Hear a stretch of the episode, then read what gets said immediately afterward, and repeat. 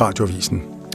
Det lyder i hvert fald baseret på vejrudsigten som et splittet Danmark. Morten Messersmith, hvad bliver det største emne i den valgkamp for og i og omkring Europaparlamentet, som er på vej? I, øh, I Europa tror jeg, det bliver migration. Om det så også kommer til at gælde i Danmark, fordi vi har et retsforbehold, det, det er sådan et større spørgsmål. Vi har diskuteret det også i programmet i, i sidste uge. Gert Wilders sejr i Holland. Overraskende for de fleste, også for ham selv. Er det retningsanvisende for, hvad der kommer til at ske i Europa i de kommende måneder? Ja, det tror jeg. Hvis man følger debatten i, øh, i hele Sydeuropa, jamen, så er det jo migration, som, som optager alle. Vi så også øh, Italien indgå en aftale med Albanien den anden dag.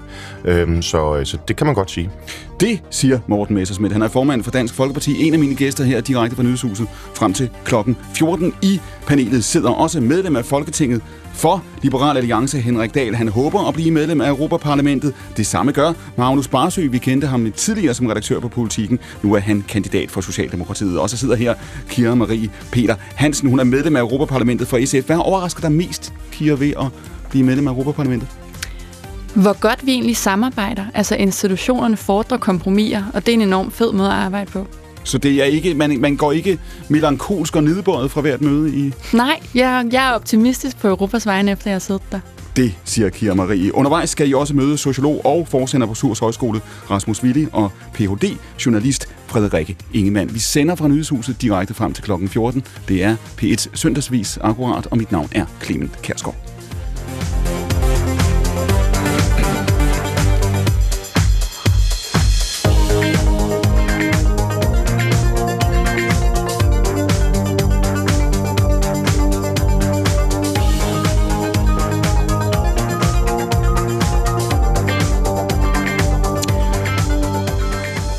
I time 2 skal vi blandt andet med baggrund i FN's globale topmøde, der jo kører i de her dage, tale klima. Og så skal vi også tale om tech og demokrati, takket være verdens, i hvert fald pt. rigeste mand, Elon Musk. Inden da, altså i den her time, der skal vi, som vi lige nævnte, tale om dagsordenen foran Europa, og vi starter i Ukraine. Torsdag, der fik præsident Zelensky nemlig besøg af det amerikanske nyhedsbureau AP. De lavede et interview med præsidenten. Her medgav han, at Ukraines offensiv jo altså ikke er gået som planlagt, eller i hvert fald som håbet. Zelensky blev også spurgt, om han frygter, at verden mister opmærksomheden og fokus på Ukraine. Svaret hertil var kort og godt ja. Ми бачимо навіть наслідки того, що глобальне суспільство через tragedie Близького Sходу. Vi kan allerede se konsekvenserne af, at det globale samfund flytter opmærksomheden på grund af tragedien i Mellemøsten. Det er et faktum. Det ville kun en blind ikke kunne se. Henrik Dahl, du er jo stort set for få dage siden her vendt tilbage fra Ukraine. Er det her en reel risiko, at Europa bliver så optaget af Israel, Gaza og alt muligt andet, at vi mister fokus også på Ukraine? Ja, det er fuldstændig reelt, og det frygter øh, regeringerne rundt omkring i Europa sådan set også, og de prøver også at lave øh, nogle strukturer og nogle aftaler, der rækker lidt længere ud i fremtiden, så det ikke sker. Er du, er du bekymret for, at der er dem, der vil sige, hør her, hvis ikke at de sidste to år var nok, hvis ikke at de var rigeligt og tilstrækkeligt, det vi har set i Ukraine til at få Paris og Berlin til at sætte sig til bordet og opruste ryg på det hele, så kommer det ikke til at ske. Dybest set, at Europa har afsløret sin iboende og evindelige svaghed. Et todelt svar, altså fordi jeg tror sådan set, at udenrigsminister og statsminister rundt omkring i Europa ved godt af alle de her ting, men det er jo politikere, der skal vælges, og det som de frygter er jo, at vælgerne måske ikke rigtig har forståelse for de her prioriteter. Mm. Så hvis du spørger en eller anden udenrigsminister i et eller andet EU-land, så vil du få øh, det svar, at det her det er rigtig vigtigt, fordi det handler om Europas stabilitet, mm. men vedkommende vil jo så frygte, at det, at det der ikke stemmer i. Magnus Barsø, det argument, vi har hørt også fra din partileder, og statsministeren, det var jo særligt efter forsvarsforbeholdsafstemningen, som politikerne jo helt undtagelsesvist vandt ikke? Det var et folketing og regeringspartierne, der var meget uve. Det er rigtigt Messersmith, ikke? Jo. Jo, altså, jeg husker det svagt. Jo. Ja, det er rigtigt, ikke? Altså, det står hvad? Det står stadigvæk 5-1 til jer, kan man sige, ikke? Hvis man tæller folkeafstemningen stort set, ikke? Nå, men den vandt man jo. Det virkede som om, Barsø, at det, som statsministeren tænkte, det var, nu er de der. Nu er danskerne klar til at bakke EU op. Man har set på Ukraine, man ser på truslen fra Rusland, så man afskaffer forsvarsforbeholdet, og nu er man begyndt at se EU i et andet lys. Det handler om krig og fred. Vi vil betale prisen. Vi, vi er klar til at ofre måske også noget suverænitet for EU's skyld. Kan hun være sikker på det? Kan du være sikker på det? Altså, jeg tror, at øh, Storbritannien har vist over for, for os alle sammen, øh, og alle danskere, at hvis man vil ud, så skal man have en exit-strategi, og hvis ikke man har det, jamen, så ser det meget tumultarisk ud, og ende, endemålet er sikkert ikke særlig øh, godt og sundt for en økonomi. Øhm, og derfor så tror jeg i virkeligheden, at mit svar vil være todelt, at mm-hmm. ja, øh, jeg, jeg fornemmer faktisk, når jeg er ude og snakke med folk, og når vi ser også målinger osv., der er meget få danskere, der egentlig vil helt ud. Altså den debat er, er mere eller mindre øh, lukket. Øhm, og så er der så det spørgsmål om Ukraine. Kan man fastholde støtten? Jeg, altså, jeg, jeg synes, Henrik giver et, et meget godt analytikersvar, altså vurderer, hvorvidt at vi politikere skal lytte til. Mm. Jeg synes, at vi som politikere skal sige, det her, det er vores frihedskamp, de kæmper. Vi, at det er vores rolle faktisk, det er vores opgave at, at kommunikere, at det er vigtigt, at vi bliver ved med at poste penge i, giver militær støtte til, og vi ikke mister opmærksomhed omkring Ukraine, fordi sandheden er jo, at den er, at den er jo sådan rimelig frosset til øh, krigen i, Men, i Ukraine. Det er sandheden, og nu, nu nævnte Messersmith før jo her, at, øh, at uh, Gert Wilders sejr i, i Holland kan vise sig at være retningsgivende. Hvis man ser ud på Europakortet bare så er der jo dem, der vil sige, hør her, i er, jer der skal ud og føre valgkamp, I er på vej mod et Europaparlament, hvor, hvor de EU-skeptiske kræfter vil blive styrket. Der vil sidde andre politikere i parlamentet nu, måske andre regeringer i, i rådet om et halvt år eller om et år. I det øjeblik, at den EU-skeptiske gruppe står så stærkt, som den er på vej til at gøre, så bliver det også et andet EU. Farten vil simpelthen blive taget ud af det. Magt vil blive flyttet tilbage til hovedstaden. Om der skal vi også høre, jeg, jeg, jeg, jeg synes heller ikke bare, at man skal sætte sig ind i en uh, Ferrari og så køre fuldstændig uh, og optage ni lande i morgen. Det er ikke det, jeg siger. Mm. Der er jo en grund til, at uh, vi først diskuterer udvidelse nu. Det er, fordi vi havde sådan en østudvidelsestømmermænd i en 10-års periode. Uh, altså, vi har stadig rumænere på danske arbejdspladser, som lever under kummerlige forhold, uh, ikke får lov til at organisere sig, uh, lønpres, uh, 3F førte 300 sager alene i byggeriet, mm. 600 sager alene i byggeriet sidste år.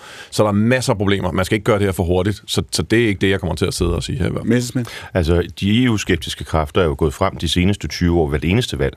Det har jo ikke gjort, at Europaparlamentet har ændret kurs. Altså, øh, forleden dag blev der i AFCO, altså øh, forfatningsudvalget, stemt en rapport igennem med opbakning fra alle de øh, ikke-EU-kritiske grupper, som entydigt siger, at det skal være et krav, at man skal være med i euroen, at EU skal gå over til, til flertalsafgørelse også på udenrigs- og fiskale anlægner mm. osv. osv. Altså sådan hele den der føderale tankegang. Så bare for at sige, at den eneste måde, de EU-kritiske kræfter sådan set kommer til at få indflydelse i det der system, det er den dag, de har flertallet. Du siger, ja, du ser i virkeligheden, Messersmith, at det, der sker, det er, jo stærkere I bliver, eller jo stærkere den kreds af partier bliver, jo større er paratheden til fra den gamle venstrefløj, højrefløj, de andre ja. øh, i virkeligheden at slutte sig sammen mod jer. Helt klart. Altså det, at uh, Renew og SD og EPP til sammen har, øh, har flertallet, det, det, altså, så kan det godt være, at de i valgkampen her render rundt og spiller et spil, hvor de lader som om, de er utrolig uenige om en hel masse ting, men i virkelighedens verden, når det kommer til de store anlægner, så vil de uh, gå sammen. Det, der kommer til at, at, at bremse, og det er også det, vi har set i de her år, det er jo netop i rådet, som du nævner, der er, der er regeringer, øh, som indtager en mere EU-kritisk øh, holdning, hvor især Polen og Ungarn jo har været den, øh, den, hvad kan man sige, den dominerende øh, modstanderflok. Øh, Tidligere var det Tjekkiet og UK selvfølgelig. Øhm, og nu må vi se, hvad der sker i, i Holland. Det er også spændende, hvad der sker i Frankrig og selvfølgelig Italien. Kira, er der en pointe her, når Messerschmidt siger lige meget, han har sagt, hvor mange skeptikere stemmer ind, før skeptikerne på en eller anden måde har opnået noget, der minder om et flertal, så kommer man til at se det samme, som man ser nu, nemlig at der er andre medlemmer af Europaparlamentet, i øvrigt af rådet i Bruxelles i det hele taget, som på tværs af gamle forskelle, højre og venstre, dybest set slutter sig sammen med andre ord, at det, der er en, kan man sige, kløft tilbage mellem dem, der ønsker sig mere EU, og dem, der ønsker sig det modsatte. Ja, altså Europaparlamentet er jo Lars Lykkes våde drøm. Altså vi laver jo kompromiser i det pro-europæiske flertal, og det har vi gjort historisk. Det synes jeg er enormt positivt. Så Morten har jo en pointe i, at, at man jo bevidst også siger, at vi samarbejder de her fire-fem partier. Og det tror jeg, vi vil fortsætte med, det håber jeg. Men det kommer også an på, hvor især den konservative gruppe øh, stiller sig. For der ser vi jo, at der er et skred. Men jeg vil også an, altså, anfægte det her med det euroskeptiske, ikke? fordi Italien vil jo stadig gerne rigtig meget have en masse fondsmidler. Polen mm. og Ungarn, det gør, hvad de er imod nogle politikområder, men de vil jo også gerne have strukturfondsmidler.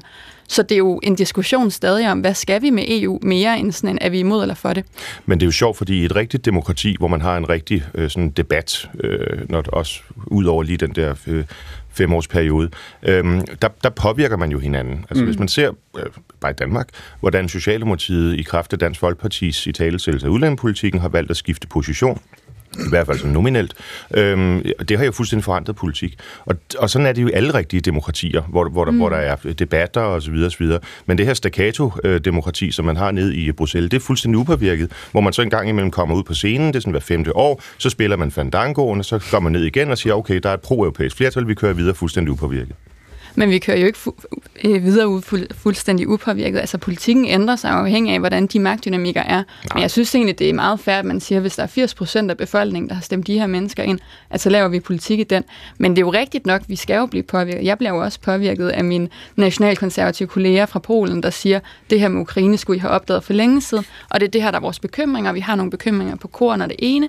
Altså, det er jo en debat, vi stadig har. Hvor Jeg tror, ikke, man, jeg tror ikke, man kan sige, altså øh, det såkaldte demokrati, der foregår i Europaparlamentet og EU, det foregår jo i et vakuum. Altså, ellers ville jo aldrig have taget folk som Giffer Hofstadt og hvad ved jeg, folk, der er sådan fu- fuldstændig super federalistiske og gjort dem til rapportører på de væsentligste spørgsmål om, hvor EU skal bevæge sig hen. Så havde man netop inkluderet nogle af de nationalkonservative kræfter, der bliver stadig større og styrer øh, mange ting i, i rådet og så videre. Men det gør man jo ikke i parlamentet. Parlamentet, der ånder man lettet op dagen efter valget, konstaterer, at der er et øh, føderalistisk øh, flertal, mm-hmm. og så er det den linje, der kører videre. Så du siger i virkeligheden, altså rød-blå opdeling her, det er ikke det, det handler om. Altså, der er en logik eksisterende. mere EU mod mindre EU. Ja, ja, helt Omvendt kan man sige, Messersmith, når du siger før den her gensidige påvirkning, når man ser på Gert Wilders, den valgkamp, han har ført, den sejr, han fik 37 pladser, hvis jeg husker rigtigt, af mm. parlamentets 150, også til hans egen overraskelse, ikke? Han sagde, han måtte knibe sig selv i armen.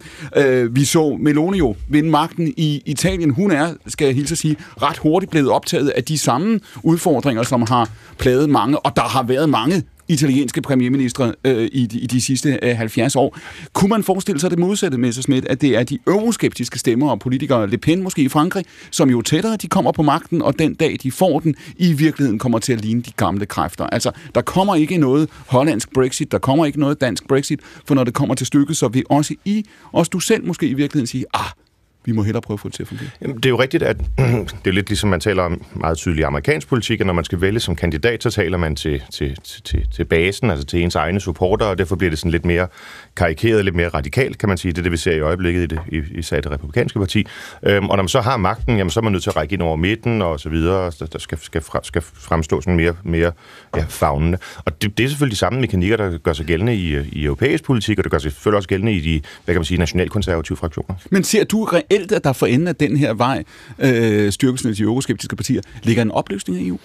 Det tror jeg kommer til at ske, ja. Men det er klart, at, at EU-modstanden afspejler jo, i øvrigt ligesom EU-begejstringen, mm. afspejler jo den tid, man lever i.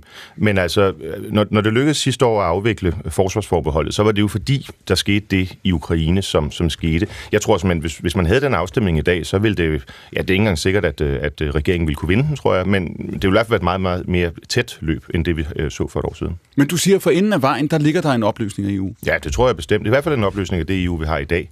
Øhm, fordi nu kan vi jo høre, at man vil udvide stadig mere ud mod øst, øhm, samtidig med, at man vil gøre EU for stadig flere beføjelser. Mm. Og de to ting er for mig at se fuldstændig modsatrettet. Det er jo årsagen til, at den seneste østudvidelse gik så galt, som, øh, som Magnus øh, nævnte før. Hvis man havde et øh, EU, som var det, man oprindeligt sagde til vælgerne, nemlig et samarbejde omkring handel, jamen, så kunne man jo straks udvide til alle mulige lande. Men, men når det skal være en koordinering af arbejdsmarkedspolitik og sundhedsordninger og hvad ved jeg, men så er det klart, så er nogle meget, meget socialt og økonomisk tilbagestående lande, der pludselig bliver en del af klubben, det skaber en masse problemer. Hvordan vil I have det med det, Barsø? Hvis det bliver resultatet, lad os sige, at man, man gennemfører den her udvidelse, den bliver succesfuld, og den rent faktisk, kan man sige, giver en eller anden form for geopolitisk stabilitet. Ja. Er du så klar til, at Socialdemokratiet er klar til at betale prisen, hvis Messerschmidt har ret i at sige, jamen, så vælger man Lad os lige, området? lad os lige slå koldt vand i blodet. Øh, øh, altså, jeg, tror, jeg håber da ved Gud ikke, at EU er på vej mod et eller andet øh, større kollaps. Så vil vi mangle nogle samarbejdspartnere. Øh, lille Danmark med 6 millioner indbyggere står ikke særlig stærkt. Vi skal også vide for eksempel det alternativ, som nogen fra Venstrefløjen snakkede om i mange år. Det nordiske alternativ, de er jo stort set alle sammen suget ind i EU eller NATO nu. Så det er, altså EU er, hvad der er.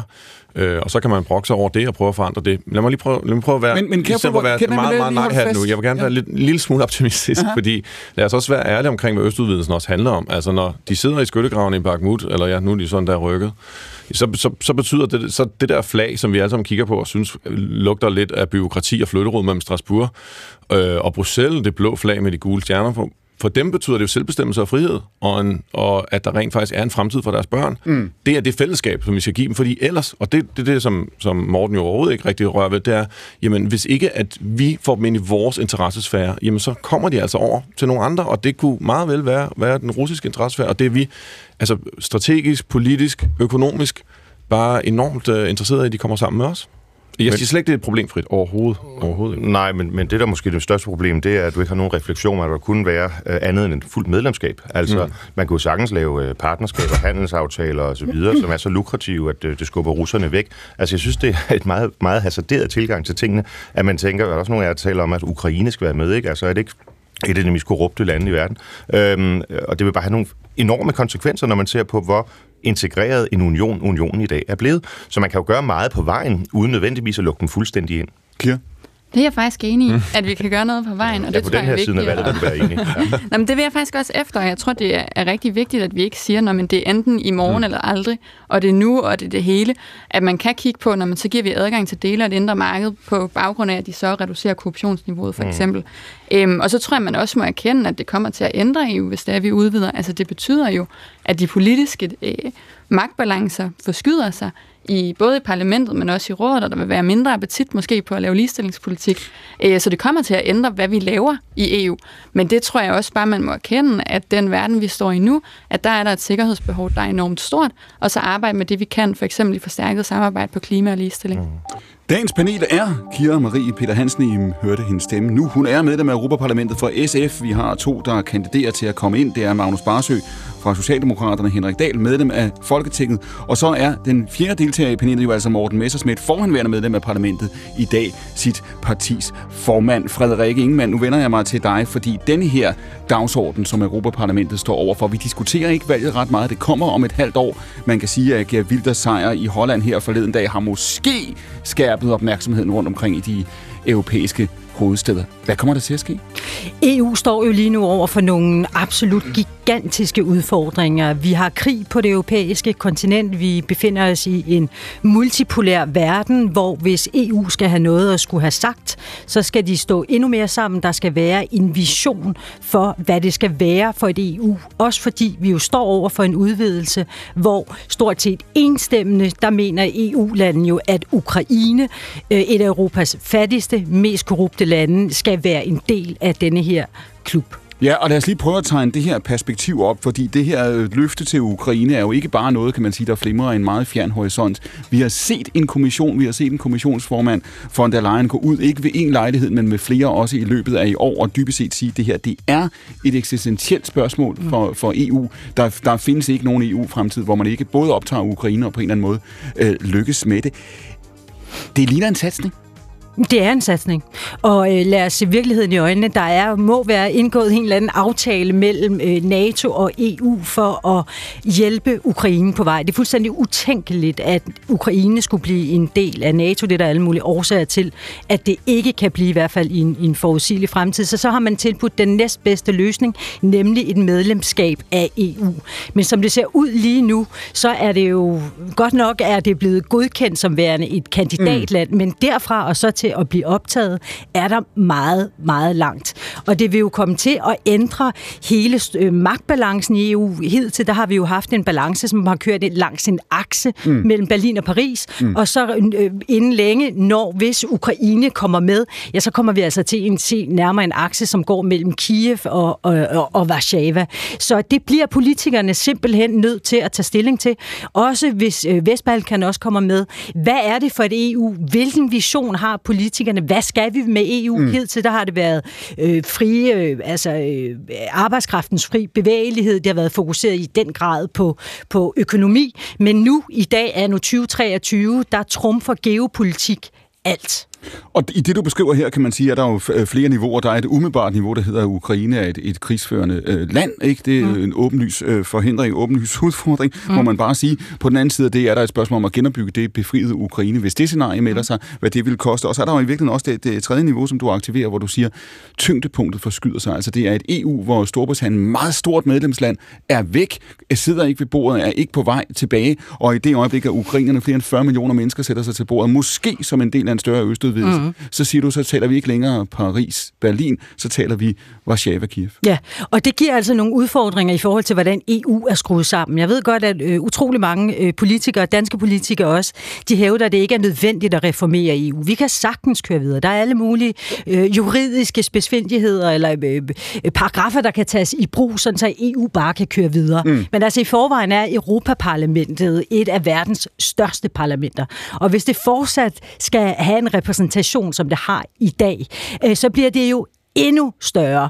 Øh, de her store lande, de kommer også ind så får en stemme i, i rådet. De får, de får meget magt. Hvad synes vi om det? Og ikke mindst, hvad synes vi om, at der er lande i dag inden for den her frivillige klub, hvis, vi kan, hvis jeg må tillade mig at kalde den det, mm. som ikke spiller efter reglerne. Så hvis vi, hvis vi skal have en, en, hvis Europa skal have en agtelse, en anseelse ude i verden, bliver, bliver det simpelthen nødt til at kunne fungere. Vi kan ikke have et land som Polen, vi kan ikke have et land som Ungarn, der øh, bryder med retsstatens principper, hvor man kan stille spørgsmålstegn ved det, ved det helt basale, nemlig magtens tredeling. Jeg, jeg knækker lige det her i to punkter, øh, Kira Marie. Det første her, kan man ikke sige, konsekvensen af den øh, massive østudvidelse, konsekvensen af det her, det vil alt andet lige for et land som Danmark af vores størrelse være mindre magt til os. Altså hvis Ukraine skal med, kort og godt, fylde mere i det parlament, som Frederikke lige har beskrevet, ved du hvad, så kommer vi til at bestemme mindre, vi vil blive hørt mindre, vi kommer til at vinke farvel til en komitærpost, øh, og, og sådan er virkeligheden.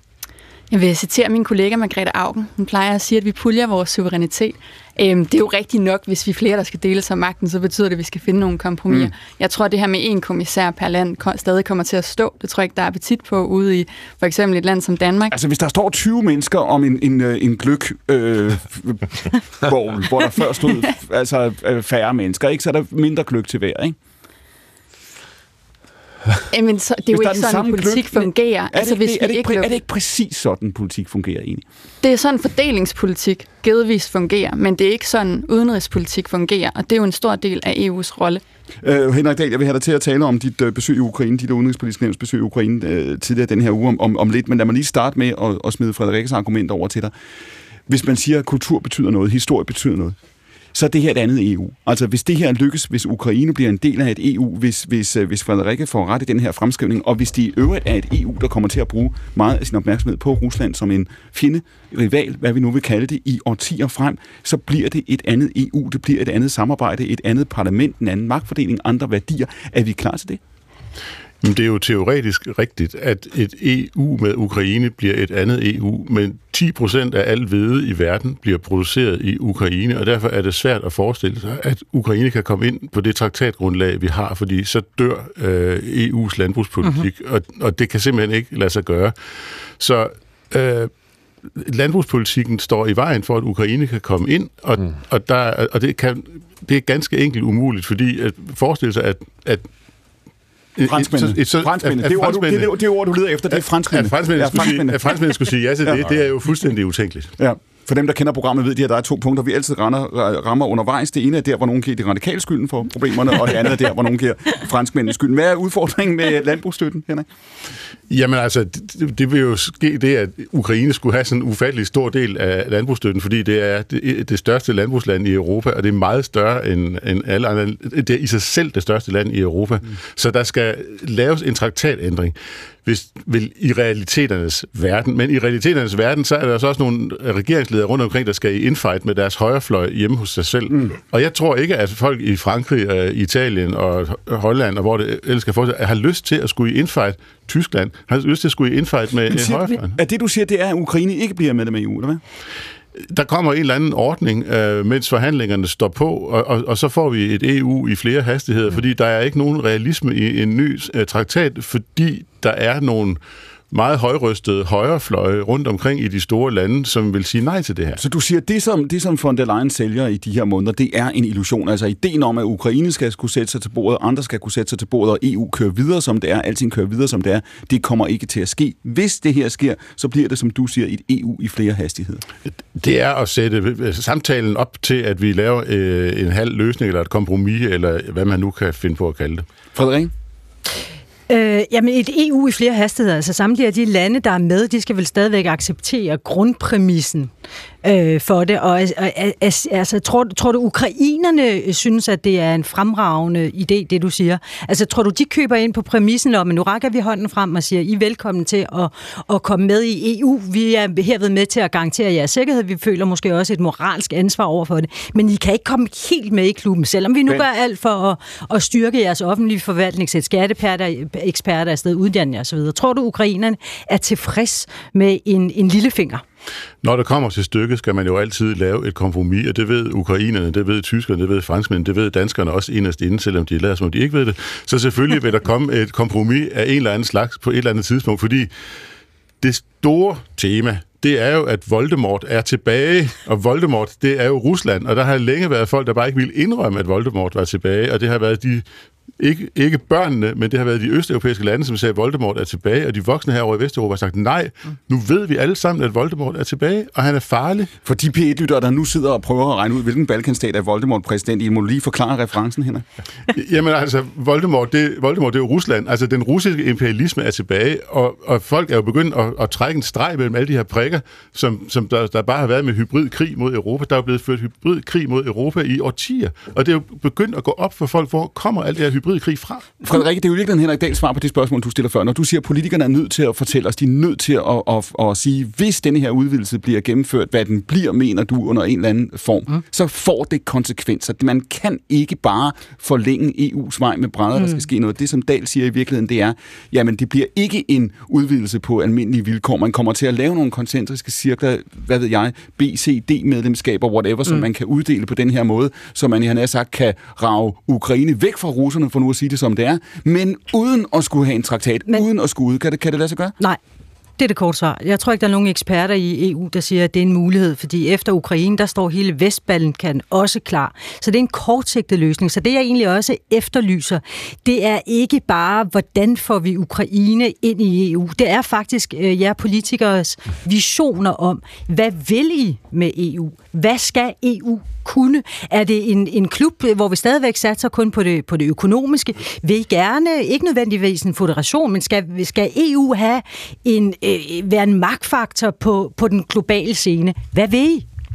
Men jeg synes jo, øh, det er et helt relevant spørgsmål, der bliver stillet, og jeg synes, din analyse, øh, Henrik Dahl, er forkert. Fordi et, for det første vil det overhovedet kræve en traktatændring og ændre på landbrugspolitikken. Det er en ene kompetence mm. allerede i dag, så det kan man bare lægge om. Altså tage tilbage til østudvidelsen, som Anders Fogh jo forhandlede hjem, må man sige, på en, på en flot måde. Bare, det var, bare lægge om? Siger du det, man Jamen, det var det, lægge Men det var det, man gjorde ved østudvidelsen tilbage i 2005 og 2007. Det var jo en, en langsom indfasning, øh, af, som, som de øst, altså Polen især, fik dengang. Det kan man jo bare gøre i, øh, igen. Men når det er en dårlig idé at optage Ukraine, så er det jo fordi, altså øh, Polen 2005 er jo nærmest øh, USA sammenlignet med Ukraine er nu 2023 eller 24 eller 25 eller hvad ved jeg, hvornår den der krig den er, den er øh, slut. Og hvis man så tog Ukraine op, vil det så betyde, at, øh, at øh, Rusland vil sige, okay, så pakker vi øh, hele pivetøjet tilbage og sidder og hygger os derhjemme? Nej, så kigger man jo bare til Moldova eller nogle af de andre lande derude. Så dit rationale holder jo kun, Henrik Dahl, hvis du er villig til at optage hele, hele Europa øh, på nær Rusland. Jamen altså, jeg synes jo, det her er herligt, øh, fordi det er jo ligesom at tale med eksperter, som siger, I skal gennemføre min ekspertløsning, ja. ellers er I nogle store idioter. Præcis. Altså, man kommer aldrig til at gennemføre ekspertløsningen, og, fordi der er ikke politisk flertal bag ekspertløsning. Der kommer en lappeløsning af en eller anden slags. Altså, det, sådan vil det jo altid være i politik. Men du skal det, sige, hvad du vil. Du skal jo ikke sige, hvad du tænker, de andre kommer til at gøre. Jamen, det er dig, der stiller op. Ja, men hvis du vil lade være med at afbryde mig, så vil jeg også gerne sige det. Altså, altså det, Europas sikkerhed er jo bare rigtig vigtig, fordi det, som er Ruslands projekt, er at destabilisere Europa. Og, og vi skal jo selvfølgelig sørge for, at Europa ikke bliver destabiliseret. Det, som russerne elsker, det er jo, at europæerne skændes og ikke kan blive enige, mm. og, og, og at kontinentets enhed falder sammen, og så kan Rusland komme ind og, og dominere uh, på den baggrund. Og det skal vi selvfølgelig arbejde imod uh, så godt vi kan, fordi det har været i over 100 år, mm. har det været Ruslands projekt at destabilisere Europa. De destabiliserede Weimar-republik, de startede 2. verdenskrig, de delte Europa i to. Mm. Altså, det har fanden har skabt Rusland. Du siger... du siger det moderne du... Rusland. Det var fint interessant skrevet. ja. Du siger, du siger, er det dit ideal samfund, Morten Messersmith? Nej, det er måske mit ideal Rusland. Det er det, som du vil føre. Rusland uden kommunisme. Det er sådan, ja. du forestiller dig en idealstat, det er Sarens Rusland. Nej, det var måske det er lidt brutalt, men måske hvis man sammenligner... et spidsvinkling. Hvis man tager Men- samtiden tilbage før 1917, altså, så må man sige, så var der jo på mange måder meget, der fungerede i Rusland, end det, der kom til at fungere efter 1917. Dahl, du siger, at det bliver en lappeløsning. Lige meget hvad bliver det en lappeløsning, og jeg hører dig i virkeligheden også sige, at det her, det kan man godt løse. Altså, du kan godt give øh, Ukraine en lappeløsning, Moldova en lappeløsning. Du kan godt, du kan godt patchwork dig ud af det her. Man kan jo alt, hvad der er politisk vilje til. Yeah. Altså, så hvis der er politisk vilje til det, kan man godt, og det tror jeg, der er politisk vilje til. Jo, altså, der, det er jo bare sådan, at hvis du er regeringschef i Tyskland, eller Frankrig, mm. eller Italien, så vil du kigge på en eller anden ekstrem højrefløj og sige, vil jeg i infight med dem? Nej, det vil jeg ikke. Og så vil du finde en løsning, der gør, at Men- Men, undgår at komme i infight med Bare søg, hvad ja. enten Frederik Ingemann har ret i at sige, at man er nødt til at tage en grundlæggende diskussion, og man er nødt til at løse nogle altså mere grundlæggende øh, problemer, eller Dahl har ret i at sige, at vi kan klare det med en, en uh, lappeløsning, eller Messersmith har ret i at sige, at man kan dybest set klare det ved at, at uddele nogle andre, kan man sige, aftaler. Eller Løsningen er slet ikke Ja. EU, løsningen er NATO. Det er jo det, der er Havde også nogle forslag om øh, i forskellige hastigheder. Ja, men Øhm, og lad mig- præcis, lad mig bare sige en til Frederikke. Fordi, fordi Ja. prøv at høre, men, men er lige meget, hvordan I skruer det sammen, mm er der ikke et grundlæggende dilemma her? I det sekund, man begynder at optage Ukraine, lige meget hvad man kalder det, lige meget hvordan man strækker de her løfter ud på en eller anden måde, så kommer det til at tage EU's opmærksomhed. Altså det, som EU har gjort nu, det som von der Leyen satser på, det er, hun siger, det er en sikkerhedspolitisk konstruktion. Og, og for enden af det her, det betyder, at Danmark skal ofre suverænitet. Det betyder, at EU skal ofre en del af det, man gør nu. Det bliver et større EU, men et tyndere EU. Suverænitet er et sjovt spørgsmål, fordi mm. hvornår havde Danmark egentlig indflydelse på tysk udenrigspolitik? Eller tysk politik og tysk økonomisk politik? Altså, det, det, det, Synes du da, vi har det? Altså, det, men, altså det, vi får det jo i det fællesskab, vi har med Kan du europæerne. nævne et vi da lidt eksempel mere. på, at vi har styret tysk udenrigspolitik? Nej, Det lad vil mig bare, lad, mig, lad mig prøve at sige sådan her, Frederik. Jeg må, jeg må sige til dig, jeg har, jeg har ikke været i politik så længe, en halv års tid, men en ting, jeg dog har lært, det er, i politik er alting umuligt lige indtil det er muligt. Mm. Og det så vi med andre reformer, det så vi med alle mulige andre øh, ting. Og jeg vil også sige, ja, det bliver jo sikkert noget, som Henrik Dahl skitserer, en eller anden form for patchwork, hvor alle folk kan spejle sig i, at der er en eller anden form for aftale. Men at, men at bare kunne blankt afvise, at det kommer til at ske, det, er simpelthen, det, det tror jeg simpelthen ikke, der er noget historisk opbakning for at tro på. Lad mig sige, vi snakker rigtig meget om Rusland. Mm. Nu spørger vi også om, hvor, hvor er det, vi ser Europa? Europa står i en verden, der er omkalfatret og ændret af Kina og USA. Også Rusland. Rusland er en stor skurker, der bliver kæmpet en br- brutal krig i Ukraine. Men kapløbet med Kina og USA om at få fremtidens grønne arbejdspladser er næsten endnu vigtigere. Kineserne har- producerer 91% af alle de solceller, der er blevet sat op i Europa over de seneste fem år. 91 procent. De har sat sig på hele produktionen. Hvis de invaderer Taiwan, hvilket de jo godt kunne finde på at gøre, så er vores grønne omstilling de facto død, fordi vi er meget afhængige af, af sol. Øhm, det spørgsmål øh, handler om, hvor vil, vil du gerne have Europa hen? Jeg ser et Europa, som er stærkere, og som øh, samarbejder mere, og som også er langt mere selvforsynende, når det kommer til nøglesektorer som grøn energi, sundhed og øh, militært isenkram i virkeligheden. Men konsekvensen af det her, Barsø, hvis, man, hvis, du, hvis du får den her drøm opfyldt, det er vel, at der skal flere penge til EU, der skal forskningsmidler til EU, EU skal have større lovgivningskompetence. Det er vel konsekvensen, hvis du ønsker dig EU, som skal byde ind i det kapløb mellem Kina og USA, vise Rusland, hvor skabet skal stå, så er det vel resultatet. Flere penge til EU, mere magt. Men altså, det er jo, øh, vi bruger i øjeblikket 420 milliarder kroner på landbrugsstøtte, sådan i ungefær mm. i rundetal. Ikke? Det er jo rigtig mange penge. Jeg tror, øh, vi skal i hvert fald overveje, jeg tror ikke, vi kommer til at rejse lige så mange penge sådan separat, men, men, og EU er jo sådan mere et, øh, et kludetæppe af forskellige grønne det støtter. er- Men lad mig sige sådan her, altså, vi, vi går over til valg på Socialdemokratiet, at vi vil have en finansiel transaktionsskat. EU-kommissionen vurderede for 10 år siden, den vil give omkring 410-420 mm. milliarder kroner. Kunne man overveje, hvordan man skulle bruge nogle af dem til at uh, lave grønne støtteordninger på tværs Så nu tæller du om at flytte rundt på pengene internt i EU, Altså men, det- det, men det du ønsker dig, det er et EU, som alt andet lige er større og stærkere. Ikke? Jeg tror, vi bliver nødt til at være stærkere. Altså, vi bliver simpelthen nødt til at være stærkere Hvis- sammen med vores venner. Den eneste måde EU, Europa, fornuftsmæssigt kunne blive stærkere, det var at lave tættere bånd over Atlanten. Altså, I sidder og taler som om, at EU er sådan en stormagt. Det er det ikke betragtet fra hverken Kina eller USA. Altså, det der ville være vigtigt, det var at få en frihandelsaftale hen over Atlanten. Det kunne jeres venstrefløj ikke finde ud af. Jeg tror, det er otte stemmer, der afgjorde den fald for 10 år siden. Ikke? Altså, hvis man kunne få lavet et stærkere samarbejde, også med andre vestlige lande, øh, Australien, øh, Sydkorea, hvad ved jeg, altså mentalt set vestlige lande, det ville være stærkt. Men alt det der snak om, at EU sådan institutionelt internt skulle kunne gøre forskel, det kommer jo ikke til at ske. Ja. Men det er jo ikke et, et enten eller. Altså for det her med, med samarbejdet over Atlanten, det, det tror jeg, vi alle sammen er helt enige i, at det er, Det det er helt afgørende. Øh, jeg, var, jeg, jeg var sgu ikke politiker på det Så er det ikke noget med Margrethe Augen, det ringer en eller anden klokke, synes jeg. Øhm, men, men jeg tror, altså, og det er jo også, når vi ser, at USA, som ikke nødvendigvis har lyst til det transatlantiske samarbejde, så bliver mm. man jo også nødt til at tage bestik af det fra europæisk side.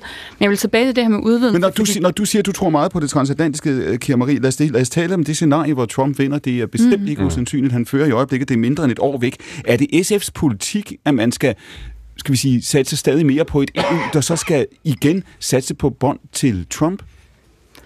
Altså det er klart, det transatlantiske samarbejde er helt afgørende. Det bliver sværere og sværere, hvis det er Trump, der sidder der. Det er jo, det er jo uundgåeligt, det har vi jo set. Men skal I så, kan I så, skal I så ikke, er I ikke nødt til at planlægge for den, det scenarie, hvor Trump får magten og siger til EU, hør her, render høns? Det, det er vi jo også i gang med. Altså de demokratiske kræfter i USA og centrum-venstre i Europa samarbejder jo tættere og tættere nu, hvilket vi måske har gjort i mindre grad tidligere, fordi vi kan se, at der er behov for, at det transatlantiske samarbejde også på centrum-venstre bliver styrket. Frederik, det perspektiv, som både Barsø beskriver, som Messersmith i virkeligheden også stemte ind, hvor man siger, at det handler ikke kun i gåsøjne om Rusland, som om, som om det ikke var nok, han har sagt, men det er også Kina, vi skal vise fladet over for. Det er også et, et teknologisk kapløb, økonomisk Det- kapløb, også med USA.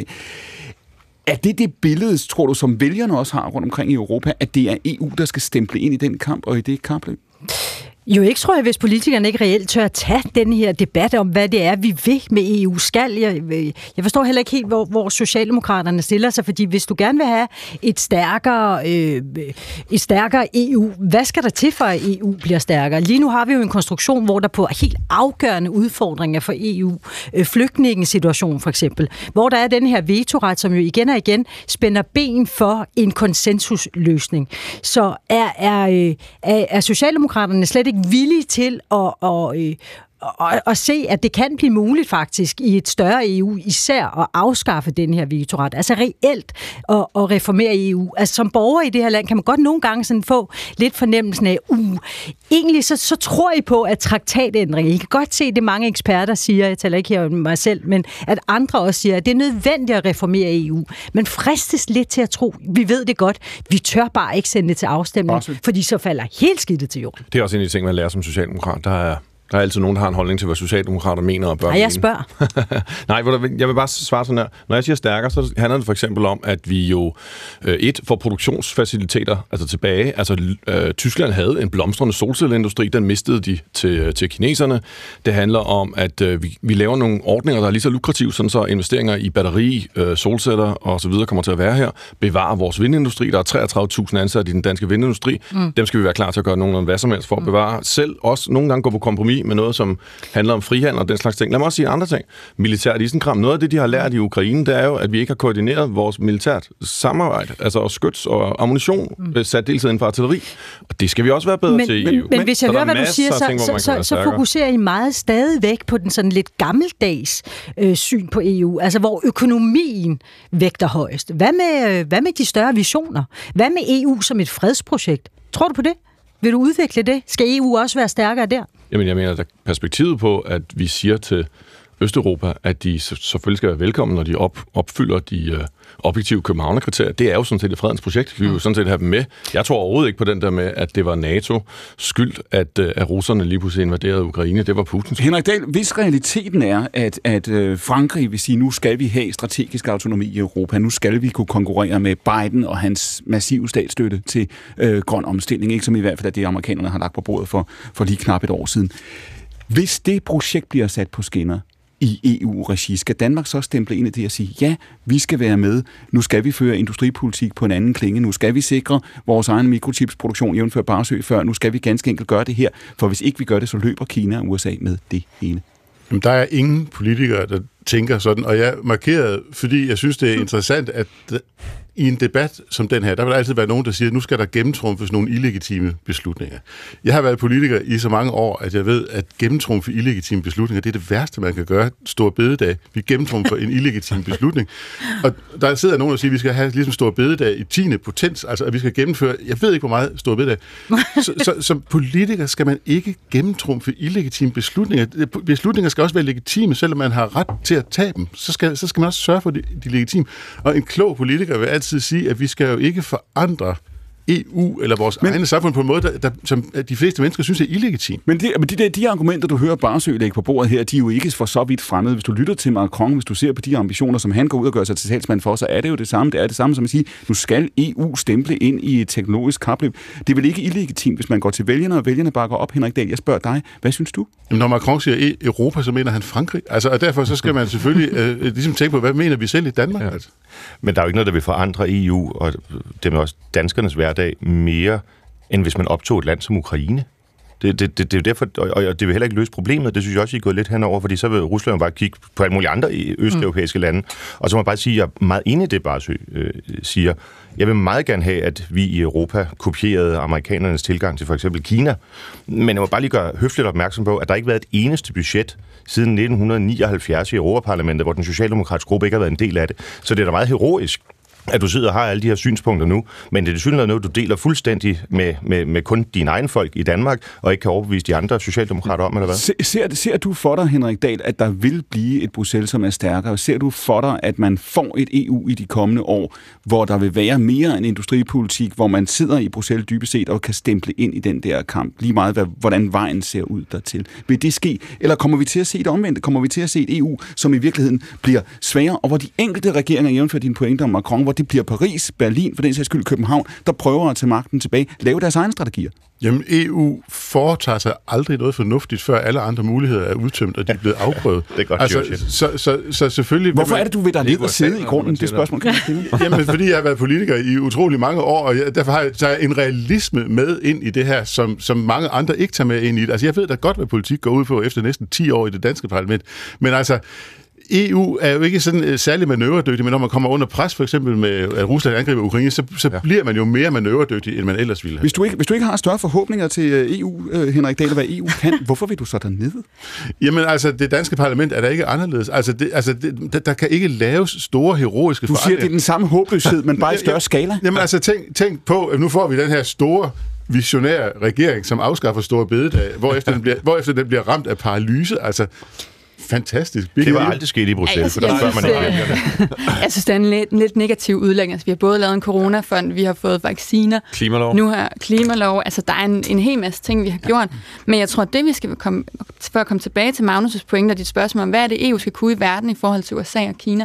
Altså, der kan vi jo starte med at sikre gode rammevilkår. Og det tror jeg er noget, vi bredt set fra den side kan blive enige om, at det er jo hul i hovedet, at små og mellemstore virksomheder skal lave 27 skattedeklarationer. Mm. Det er jo hul i hovedet, det tager så lang tid at få godkendt procent nye vedvarende energiprojekter. Altså, og der er vi jo manøvredygtige. Det er jo noget af det, vi er i gang med at gøre nu, som vi kan nå at blive endnu bedre til, så vi faktisk kan få en rolle i verden, og tilbage til Frederikkes pointe, i at vi bliver nødt til at være stærkere udenrigspolitisk, og det betyder også, at vi i et EU med 27-37 lande ikke kan håndtere, at der er et enkelt land, der kan afpresse resten og vi, Men, men det du siger, kan alle jo se er legitimt, og derfor kan du gøre det, og det er også godt, det bliver gjort, men det er nemlig legitime beslutninger. Men er det ikke politikernes opgave at oplyse om, hvad der er legitimt og hvad der ikke er legitimt? Nej, det er det ikke. Altså, det, det er da borgernes, der bestemmer, hvad der er legitimt. Og, og, og det, som, det, som, det, som, det, det, det, som, det, som udlændingepolitik handler om i Danmark, det er da, at man har taget nogle illegitime beslutninger på Christiansborg, som DF og andre har øh, markedsført. Så du siger virkelig, at politikerne skal aldrig gå længere, end borgerne vil... Altså, jeg har kun to kandidater. Jeg, jeg, jeg, jeg har ikke nogen eksempler på, at der kommer noget godt ud af det. Du, okay, du siger, at politikerne skal altid jeg sige, vente på, at borgerne, borgerne er det samme sted. Ja, for ellers så bliver vi da bare underkendt. Vi har masser af tid også, mine damer her. Oh, efter radiovisen Frederik Ingemann. Jeg kan godt lige tænke mig at spørge dig mm. her op til, til radiovisen. Nu siger, nu siger Henrik Dahl før, når Macron taler om, hvad Europa skal, så mener han ikke Europa, han mener Frankrig. Prøv lige at tage os ind en gang i, uh, i, uh, i Élysée-palæet i Paris. Mm. det, når man sidder med den overvejelse nu, mm.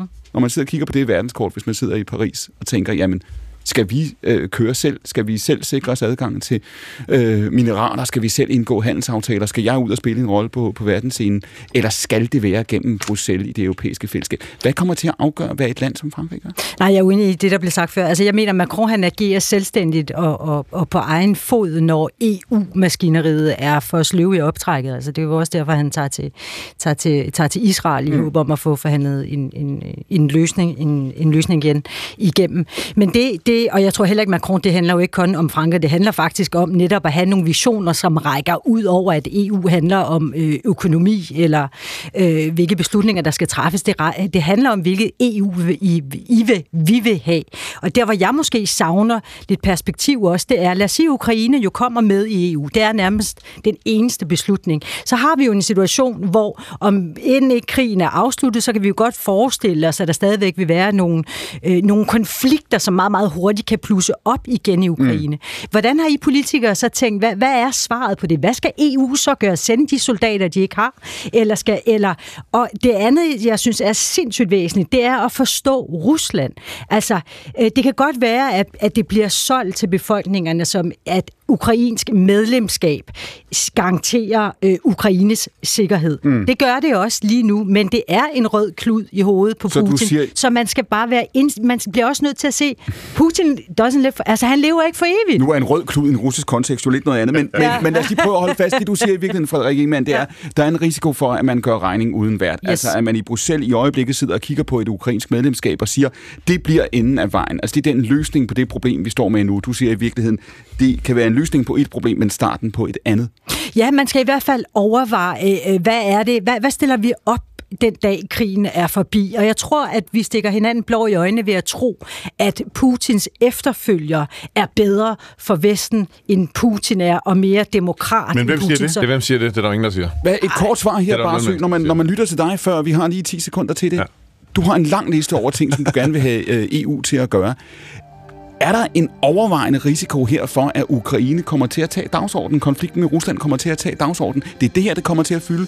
Glem klima, glem mikrochips, glem alt det andet, fordi det her, det fylder så meget for et svagt EU, at, at hvis vi kan overskue det, skal vi være glade. Men jeg synes, at det er en enormt vigtig diskussion om Ukraine og få alle perspektiverne på, på bordet der, og også gøre klar for danskerne, at det er vigtigt at kæmpe for deres frihed. Det siger Magnus Barsø. Vi er gået ind i de sidste 8 sekunder denne første time Akkurat. Vi sender direkte fra nyhedshuset helt frem til klokken 14, men nu er der radioavis, for klokken er 1. Det er langt fra alle, der har råd til en jul med andesteg og gaver. I en undersøgelse foretaget af Dansk Røde Kors blandt mere end 6.000 økonomisk trængte familier, svarer næsten hver tredje, at der ikke bliver nogen pakker til børnene, og hver fjerde må springe julemaden over. En af dem, der tæller hver en krone i julemåneden, er 30-årig Melina Agnum. Hun er fleksjobber og alenemor til to små børn. Alting det koster, og man skal prioritere, hvad der er vigtigst. Så det er vigtigt for mig og mine børn, de har tøj på kroppen, og de har mad. Siden 2019 har regeringen afsat 5 millioner kroner om året til de organisationer, der uddeler julehjælp.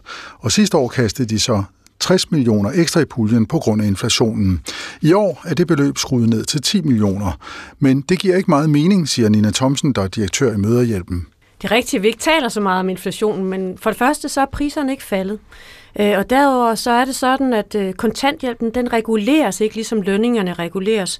Og det betyder, at købekraften er faldet. Altså man har simpelthen færre penge øh, mellem hænderne i år øh, som kontanthjælpsmodtager i forhold til, hvad man havde i 2022 og i 2021. Der er glat på vejene, især i Midt- og Vestjylland, hvor politiet også advarer om at undgå unødvendig kørsel. For der er faldet op mod 30 cm sne. Bo Mortensen er i fuld gang med at rydde vejene i Viborg. Han har kørt sneplov siden klokken halv syv i morges, og han kan blive ved i timer endnu. Det er ikke til at sige, hvornår han får fri. Ja, det, det ved vi endnu. det er lidt tinevis, hvor meget der kommer og sne og sådan og hvad der skal gøres. Men øh, man kan da have skønneren lige her, kan man? det tog sig. Jamen, det er stille og roligt, og så der er jo noget panik og noget.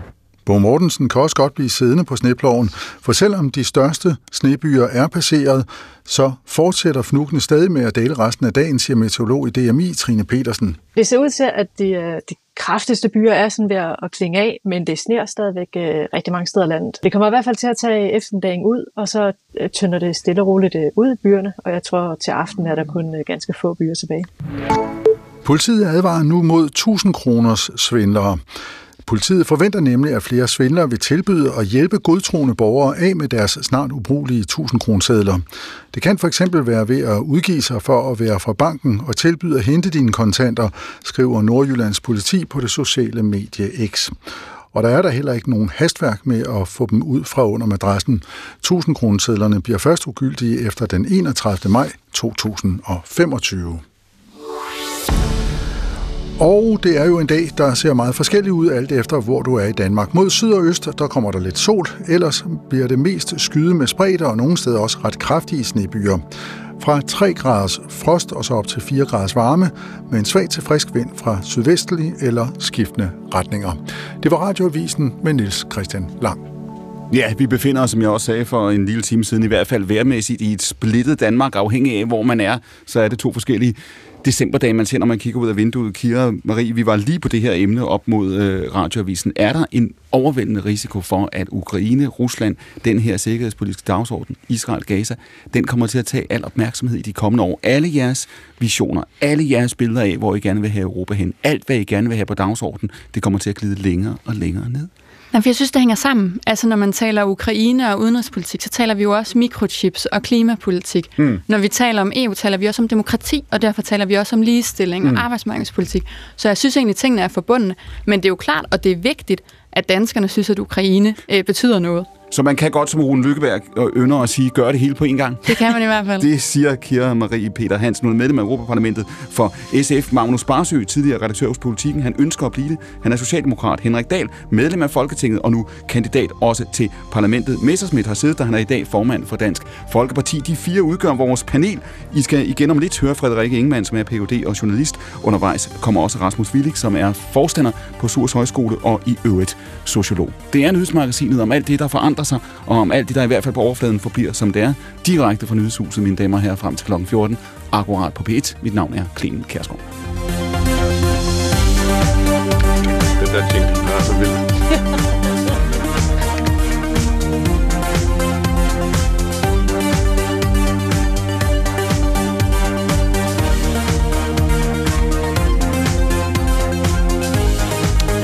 Og før vi i denne her time skal tale klima, og det skal vi om lidt selvfølgelig i anledning af FN's store klimatopmøde, og i øvrigt også en række andre nyheder. Før vi skal tale tech og demokrati i anledning af Elon Musk, så bliver vi lige på den europæiske dagsorden nogle minutter endnu. Bare søg, nu hørte du Frederik Ingemann herop til øh, radioavisen øh, sige det her, den her dagsorden i forhold til, til Rusland. Der var ingen, der så det komme, vel? Der var ingen, der for to år siden, for tre år siden tænkte, om vi kommer til at diskutere Rusland, som vi gør. Vi er på vej ind i noget, der også i Europa på europæisk grund ligner en, en, øh, en kold krig. Når du taler om alt det, du gerne vil have EU til at gøre, er du sikker på, at vælgerne er det samme sted? Er du sikker på, at vælgerne har den samme opfattelse og tænker, at den europæiske dagsorden skal fylde så meget, som, som det kan lyde som om, du mener, den skal? Jeg tror i hvert fald også, at der er mange danskere og helt normale lønmodtagere, som er optaget af, at øh, som i deres hverdag kan se øh, problemer, og hvor er noget af løsningen er øh, europæisk. For eksempel i udsatte øh, brancher som byggeriet, der har man brug for at få for eksempel, det er det vi i hvert fald kæmper for, at man får sådan en identifikationskort, sådan så man kan se, om folk får deres penge, eller ja, opholder sig illegalt i landet. Altså, man oplever sådan set migration som et problem, og man op- oplever også arbejdsmiljø øh, som, øh, som noget, hvor EU kan skride ind. Altså, øh, for nogle år siden, så var man, snakker man tidligere om sådan østeuropæisk løndumping, mm. som om det var sådan Ja, det var løndumping, og det var slemt nok i sig selv. Det vi ser nu er faktisk organiseret kriminalitet på tværs af grænser. Altså det er jo øh, rumænske mellemmænd øh, med brune kuverter, som får penge. Altså det, det, det, er jo, det er jo folk, som kommer fra Rumænien, kommer op og arbejder, og som vi så simpelthen ikke har styr på. Vi skal have meget bedre styr på, for eksempel, mm. hvis der er en eller anden, der laver fodboldfidus i Tyskland for en underentreprenør, at vi så også skal se det i, i Danmark, sådan, så vi kan hurtigt losse dem ud. Henrik Dahl, nu sidder Barsø igen og argumenterer for at sige, her er listen over prioriteter, her er, hvor EU gør en konkret forskel, også i danskernes hverdag, derfor er EU nødvendig igen. Det er været nu knap to uger siden, at vi så Gert Wilders sejre i Holland til eksperternes overraskelse, rivalernes overraskelse, sin egen øh, overraskelse. Vi ser et mønster i Europa rundt, hvor euroskeptiske partier går frem. Kommer vi til at se befolkninger, der i de kommende år ikke sender mere magt mm. til EU, ikke knytter større forhåbninger til EU, men dybest set gør præcis det modsatte og forsøger, hvis de kan, at trække magten hjem til nationalstaterne? Jamen, det er jo i en eller anden grad op til EU, fordi Wilders, øh, han øh, vinder jo, fordi at Israel-Hamas-krigen viser, at der er en indre fjende i Europa, som der ikke rigtig er nogen, der har gjort noget ved, men som altså øh, simpelthen øh, bakker op om terrorbevægelsen Hamas, og slet ikke kan se, øh, at, at, det er forkert at slå 1200 israelere ihjel. Og den indre fjende er der jo ikke øh, sådan nogen... Øh, rigtige hollændere, der bryder sig om at have rendet rundt i Holland, og så stemmer folk på Vildes i håbet om, at han vil gøre et eller andet ved sagen. Og den samme indre fjende er der jo rundt omkring i landet, så derfor skal de enkelte lande jo også gøre et eller andet ved, ved, ved de her mennesker, som altså mentalt opholder sig i Mellemøsten og lever i deres egen informationsboble, som intet har at gøre med den øh, verden, vi lever i. Vi lever ikke i den samme verden, og, og det er derfor vildt får så mange stemmer. Og det samme kan der ske i alle mulige andre lande. Så Morten har da ret i, at udlændingepolitikken kommer til at betyde enormt meget. Mm. Bare søgt rigtigt? Ja, altså det tror jeg helt bestemt. Altså hvis du spørger danskerne, så tror jeg, at der var en mål, der kom ud her for sidste uge, at det var øh, grøn omstilling og klima som nummer et, øh, og så tror jeg, at migration lå nummer tre. Jeg, kan, jeg tror, det var forsvarspolitik, der mm. var nummer to. Så, så det optager danskerne, det synes jeg, der er fuldstændig legitimt, øh, at det gør. Altså også fordi vi ser de, øh, de menneskestrømme hen over Middelhavet. Jeg tror, det er 250.000, er det ikke, der, der Marie, er, det, er det ikke den valgkamp, der tegner sig frem til parlamentsvalget til sommer, både i Danmark og andre steder? Det er præcis det, vi hører skitseret her. Du kommer til at se en gruppe af vælgerne, en stor gruppe for hvem øh, migrationsspørgsmålet og udlændingepolitikken er præcis den vigtigste. En stor gruppe af vælgerne, for hvem klimaspørgsmålet er præcis det vigtigste, og, og det dybest set er det, vi kommer til at se. Vi, kan ikke, vi ved ikke, hvordan det falder ud, men vi kommer til at have en virkelig, virkelig, virkelig kløvet debat. Jeg tror, vi får en god debat. Jeg glæder mig, og jeg håber også, vi får et EU-valg, der ikke er skyet af et, øh, af et folketingsvalg, men det er jo rigtigt nok, altså klima og migration, det er det, vi kan se i de europæiske lande, det er det, der fylder. Så er der også demokrati i nogle af de centrale og østeuropæiske lande, og jeg tror, for mig at se, så er demokratiet netop løsning. Ikke? Altså for Henrik skitserer nogle reelle problemer, ikke? og vi har ikke fundet roden til at demokratisere alle medborgere og stoppe radikalisering. Og det er jo et europæisk problem, såvel som et dansk problem. Kan man forestille sig det, Frederik Ingemann, at, at det typisk set kommer til at ske et kapitelskift nu, altså hvor vi er vant til at se EU, et EU som altså over årtierne fremadskridende, som optager stadig flere medlemmer, stadig flere emneområder. Kan man forestille sig det modsatte? Kan man forestille sig, at valget om et halvt år bliver så stor en sejr for de euroskeptiske kræfter, at de kommer til at sætte en anden retning, og det bliver et det, man for nogle år siden kaldte et nationalstaternes Europa? Ja, det kan man vel godt, men så tror jeg, at det bliver EU's øh, endeligt. Altså så falder det fuldstændig på jorden, fordi befolkninger er jo meget delt i det her spørgsmål om mere eller mindre EU. Øh, og selvom de øh, nationalkonservative går frem alle steder, så styrkes den anden yderfløj jo som regel også. Vi står i virkeligheden med nogle samfund øh, i Europa over en bred kamp, som bliver mere og mere polariseret. Selv i de lande, hvor man formår at lave en øh, både og eller en hverken eller regering, altså en regering øh, centreret på midten, for eksempel Frankrig, ja selv i de steder, der, yd, der, der styrkes yderpolerne jo. Mm. Så, så hvis det er en bevægelse i retning af mere nationalisme, så tror jeg på sigt, at det bliver utrolig svært at øh, blive ved med at have øh, også den resterende del af befolkningernes opbakning til det europæiske projekt, fordi så kan Europa ikke løse nogen af de hvis man globale udfordringer. Hvis man forestiller sig det øh, Europa Messersmith, hvor de sande finder sidder på den ene side af bordet, hvor, hvor Orbán sidder på den anden side, Le Pen, Meloni, øh, Gert Wilders osv., måske du selv, dybest set, og I skal blive enige. Hvordan vil sådan et EU køre? Hvordan vil sådan Europa se ud? Jamen, jeg er helt uenig i den udlægning, som Frederik kommer her til. Så første gang, jeg er uenig i noget, du siger i dag. Øh, fordi tværtimod tror jeg, det vil styrke EU enormt, hvis man øh, netop lyttede til den skepsis, der er. Altså, jeg kan ikke forestille mig, at EU vil falde fra hinanden, hvis man sagde, at medlemslandene godt selv måtte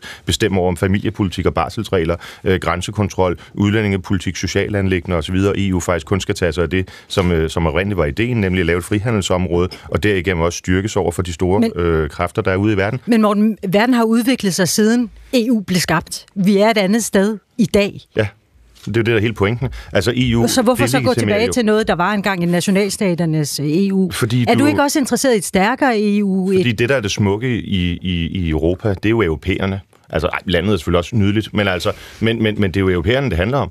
Øh, og jeg tror, at, øh, at de fleste europæere, de føler, at øh, deres lande faktisk godt kan håndtere de spørgsmål, som jeg nævnte lige før. Migrationsstrømmene kan hvert land øh, løse det ja, selvstændigt? Ja, ja, altså, det vil være mest naturligt, hvis man gerne vil lave en pushback, som alle de sydeuropæiske lande gerne vil, at man så gjorde det i Sydeuropa, i stedet for at gøre det, som, øh, som Tyskland øh, gør, og tænker, at nu kan vi bare hive dem alle sammen op, ikke? Vi har schaffen der nok en mal. Mm. Altså, det er jo ikke der, det er det er jo ikke der europæerne er. Nej. Europæerne er, hvor de ønsker et, et frihandelssamarbejde, hvor de ønsker de nødvendige reguleringer for, at et handelssamarbejde kan fungere, men det langt overvejende, de finder da, at det er i det nationale parlament, at legitimiteten er, og at derfor de her beslutninger er, er, er, er stærkt politisk øh, Hvad bygger og du det på? Ja, det bygger jeg da på. Al, de, al den evidens, vi har haft igennem øh, valgene her, der er der aldrig nogensinde et øh, pro-europæisk parti, der er gået ud og forsvaret nogle af de beslutninger, mm. som, som jeg nævner her. Altså, og sagt til, til befolkningerne, at, at, at I skal have EU, fordi nu må I ikke selv bestemme over familiepolitikken, eller nu må I ikke selv bestemme over øh, socialanlæggende osv. Det er da ikke det, europæerne mm. ønsker. Men, men mange undersøgelser viser til gengæld også, at noget vælgerne er ekstremt interesseret i, det er klima klima.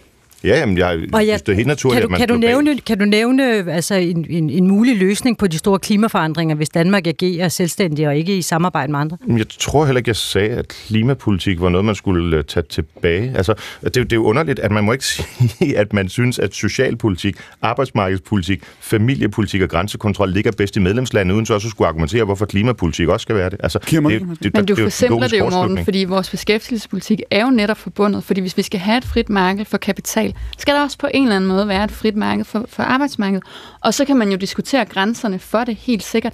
Men vi er jo så forbundne i dag, både økonomisk, socialt, politisk og menneskeligt, at vi bliver nødt til at have et samarbejde. Så ideen om at gå tilbage til, til EU's start er jo... Altså, den, den, den kapitalen er jo også fri i forhold til en række andre lande, Schweiz for eksempel, Norge osv., som jo ikke er Jamen, en der er jo de også regler. samtidig parallelaftaler i forhold til Marie, når du siger før. Ikke nævneværdigt. Når du siger før, Ej, men de er der.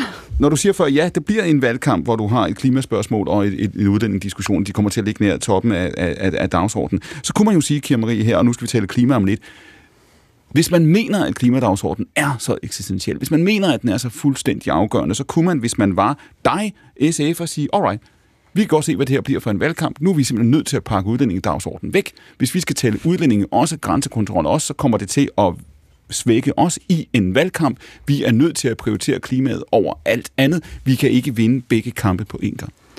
Min forhåbning er, at man fra europæisk side lander en aftale om asyl- og migrationspolitik inden valget. Så kan vi, så kan vi undgå at diskutere det.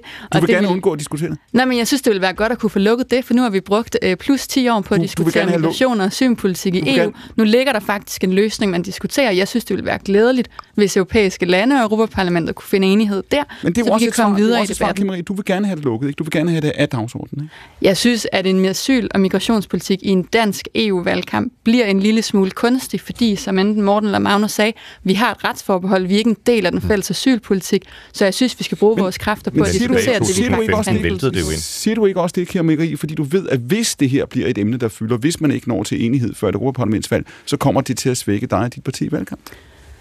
Det tror jeg ikke, det gør. Jeg synes, SF har gode svar. Jeg synes, du har en pointe, Clement, i, at migrationspolitikken taber venstrefløjen i de andre europæiske lande. Det synes jeg faktisk ikke, vi gør i Danmark. Dahl. Jamen, jeg synes, det afsporer lidt debatten og, og, og gør det her til et spørgsmål om nationalisme. Debatten handler jo om, at der er nogle politiske eliter rundt omkring i Europa, som har fået den mærkelige idé, at det bedste er, at der bor en hel masse mennesker i Europa, der hader Europa. Og det er der jo bare rigtig mange mennesker, som godt kan se, at det er skørt. Altså, hvorfor skal der bo en masse mennesker i Europa, der hader Europa? Og, og det er der sådan et pushback i forhold til. Og det er jo det, diskussionen drejer sig om. Der skal ikke bo en masse mennesker i Europa, der hader Europa. Det, det, det er der ikke, er ikke noget med nationalisme at gøre.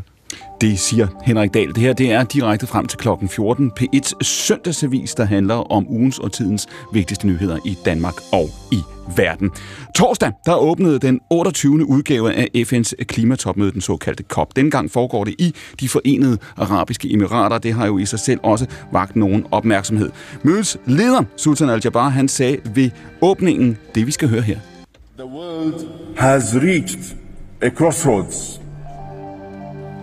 And yes, since Paris, we have made some progress. But we also know that the road we have been on will not get us to our destination in time. Det er ikke bare Al-Jabbar, der siger det her. Det hører man jo altså fra stemme efter stemme i den her debat og til de her møder og til de her ceremonier. Han siger jo, ja, der er opnået resultater siden Paris-aftalen blev indgået, men for enden af den vej, vi er på nu, der venter der ikke, hvad vi går og håber. Rishi Sunak, som jo altså er Storbritanniens premierminister, har også meldt ud i forhold til hvad britterne forestiller sig at gøre. Han fastholdt i sin tale til mødet, at the UK vil fastholde de ambitiøse mål om at reducere CO2. Til gengæld så siger Sunak, at det skal foregå på en anden måde, end den man hidtil har forfulgt. and we're determined to deliver. But instead of putting more pressure on working people, we're choosing a pragmatic new approach. We're ramping up renewables and embracing the opportunities of technology and green industry. Because we've shown that you can cut emissions while growing the economy and creating jobs. Så vidt altså budskabet her fra Rishi Sunak. Det vender vi tilbage til om lidt. Rasmus Willig, nu sidder du her forstander på Surs Højskole. Du er sociolog, og du er jo altså en over mange år nu markant stemme i denne her klimadebat. Hvilke forventninger har du til koppen? Jeg har ikke de store, desværre. Og jeg tror, øhm, jeg tror egentlig, det jeg er mest nervøs for efterhånden, det er, øh, nu har vi tidligere talt om legitimitet i dag, men det er, at der bliver for stor en diskrepans forskel mellem det, vi reelt har behov for, og det, øh, vores politikere siger.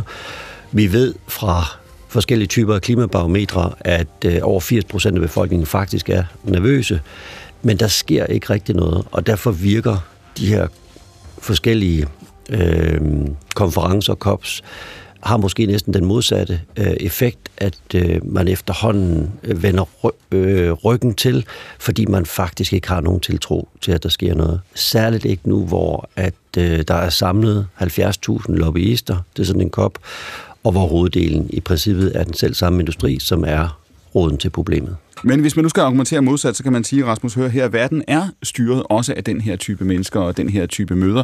Hvis du ønsker at flytte de store summer til de store investeringer, hvis du ønsker for alvor at skubbe på de her diskussioner, så skal du samle 70.000 lobbyister. Der skal drikkes noget dansk vand, og det der er lidt tykkere end dansk vand. Der skal spises nogle pindemæder, ellers, ellers virker det ikke, og det kan godt være, at det ikke går så hurtigt, som du gerne vil have det. Men det du hører, og du hører det også fra al her, du hører det måske i virkeligheden også fra Sunak, det er, at der er en erkendelse af problemerne, der er en erkendelse af, at metoderne ikke fungerer, og, og dermed også alt andet lige en ny forståelse af vigtigheden af at sætte tempoet op.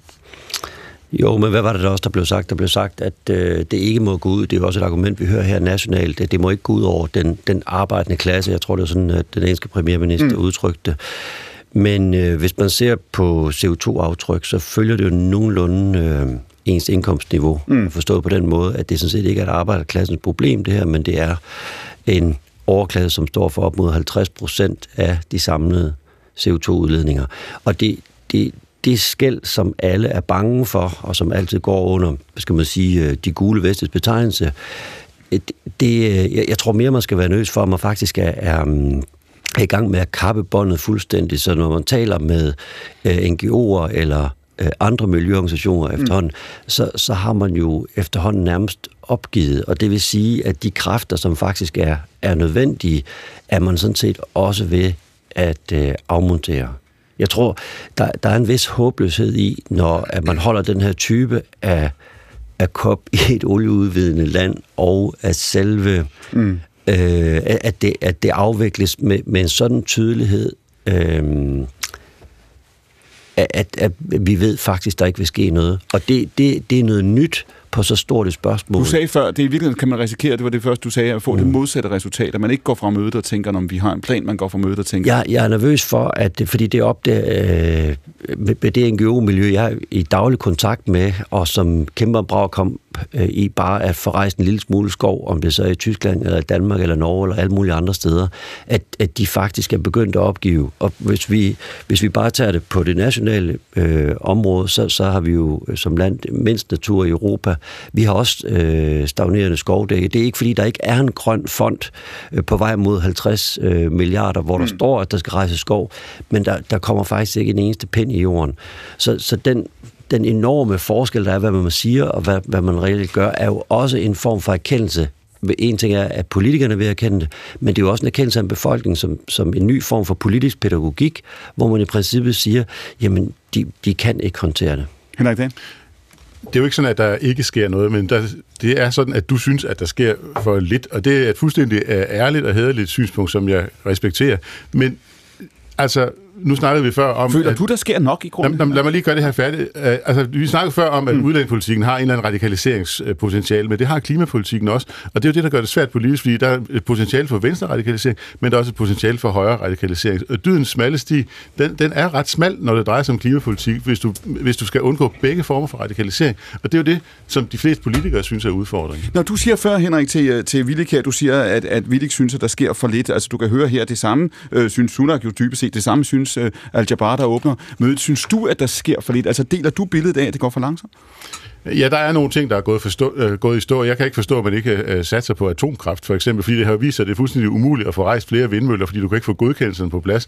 Og folk der gerne vil have vindmøller, går nu ind og angriber planloven, for eksempel, mm. som jo er den lille mands beskyttelse øh, øh, imod, at der bliver truffet beslutninger hen over hovedet på den lille mand.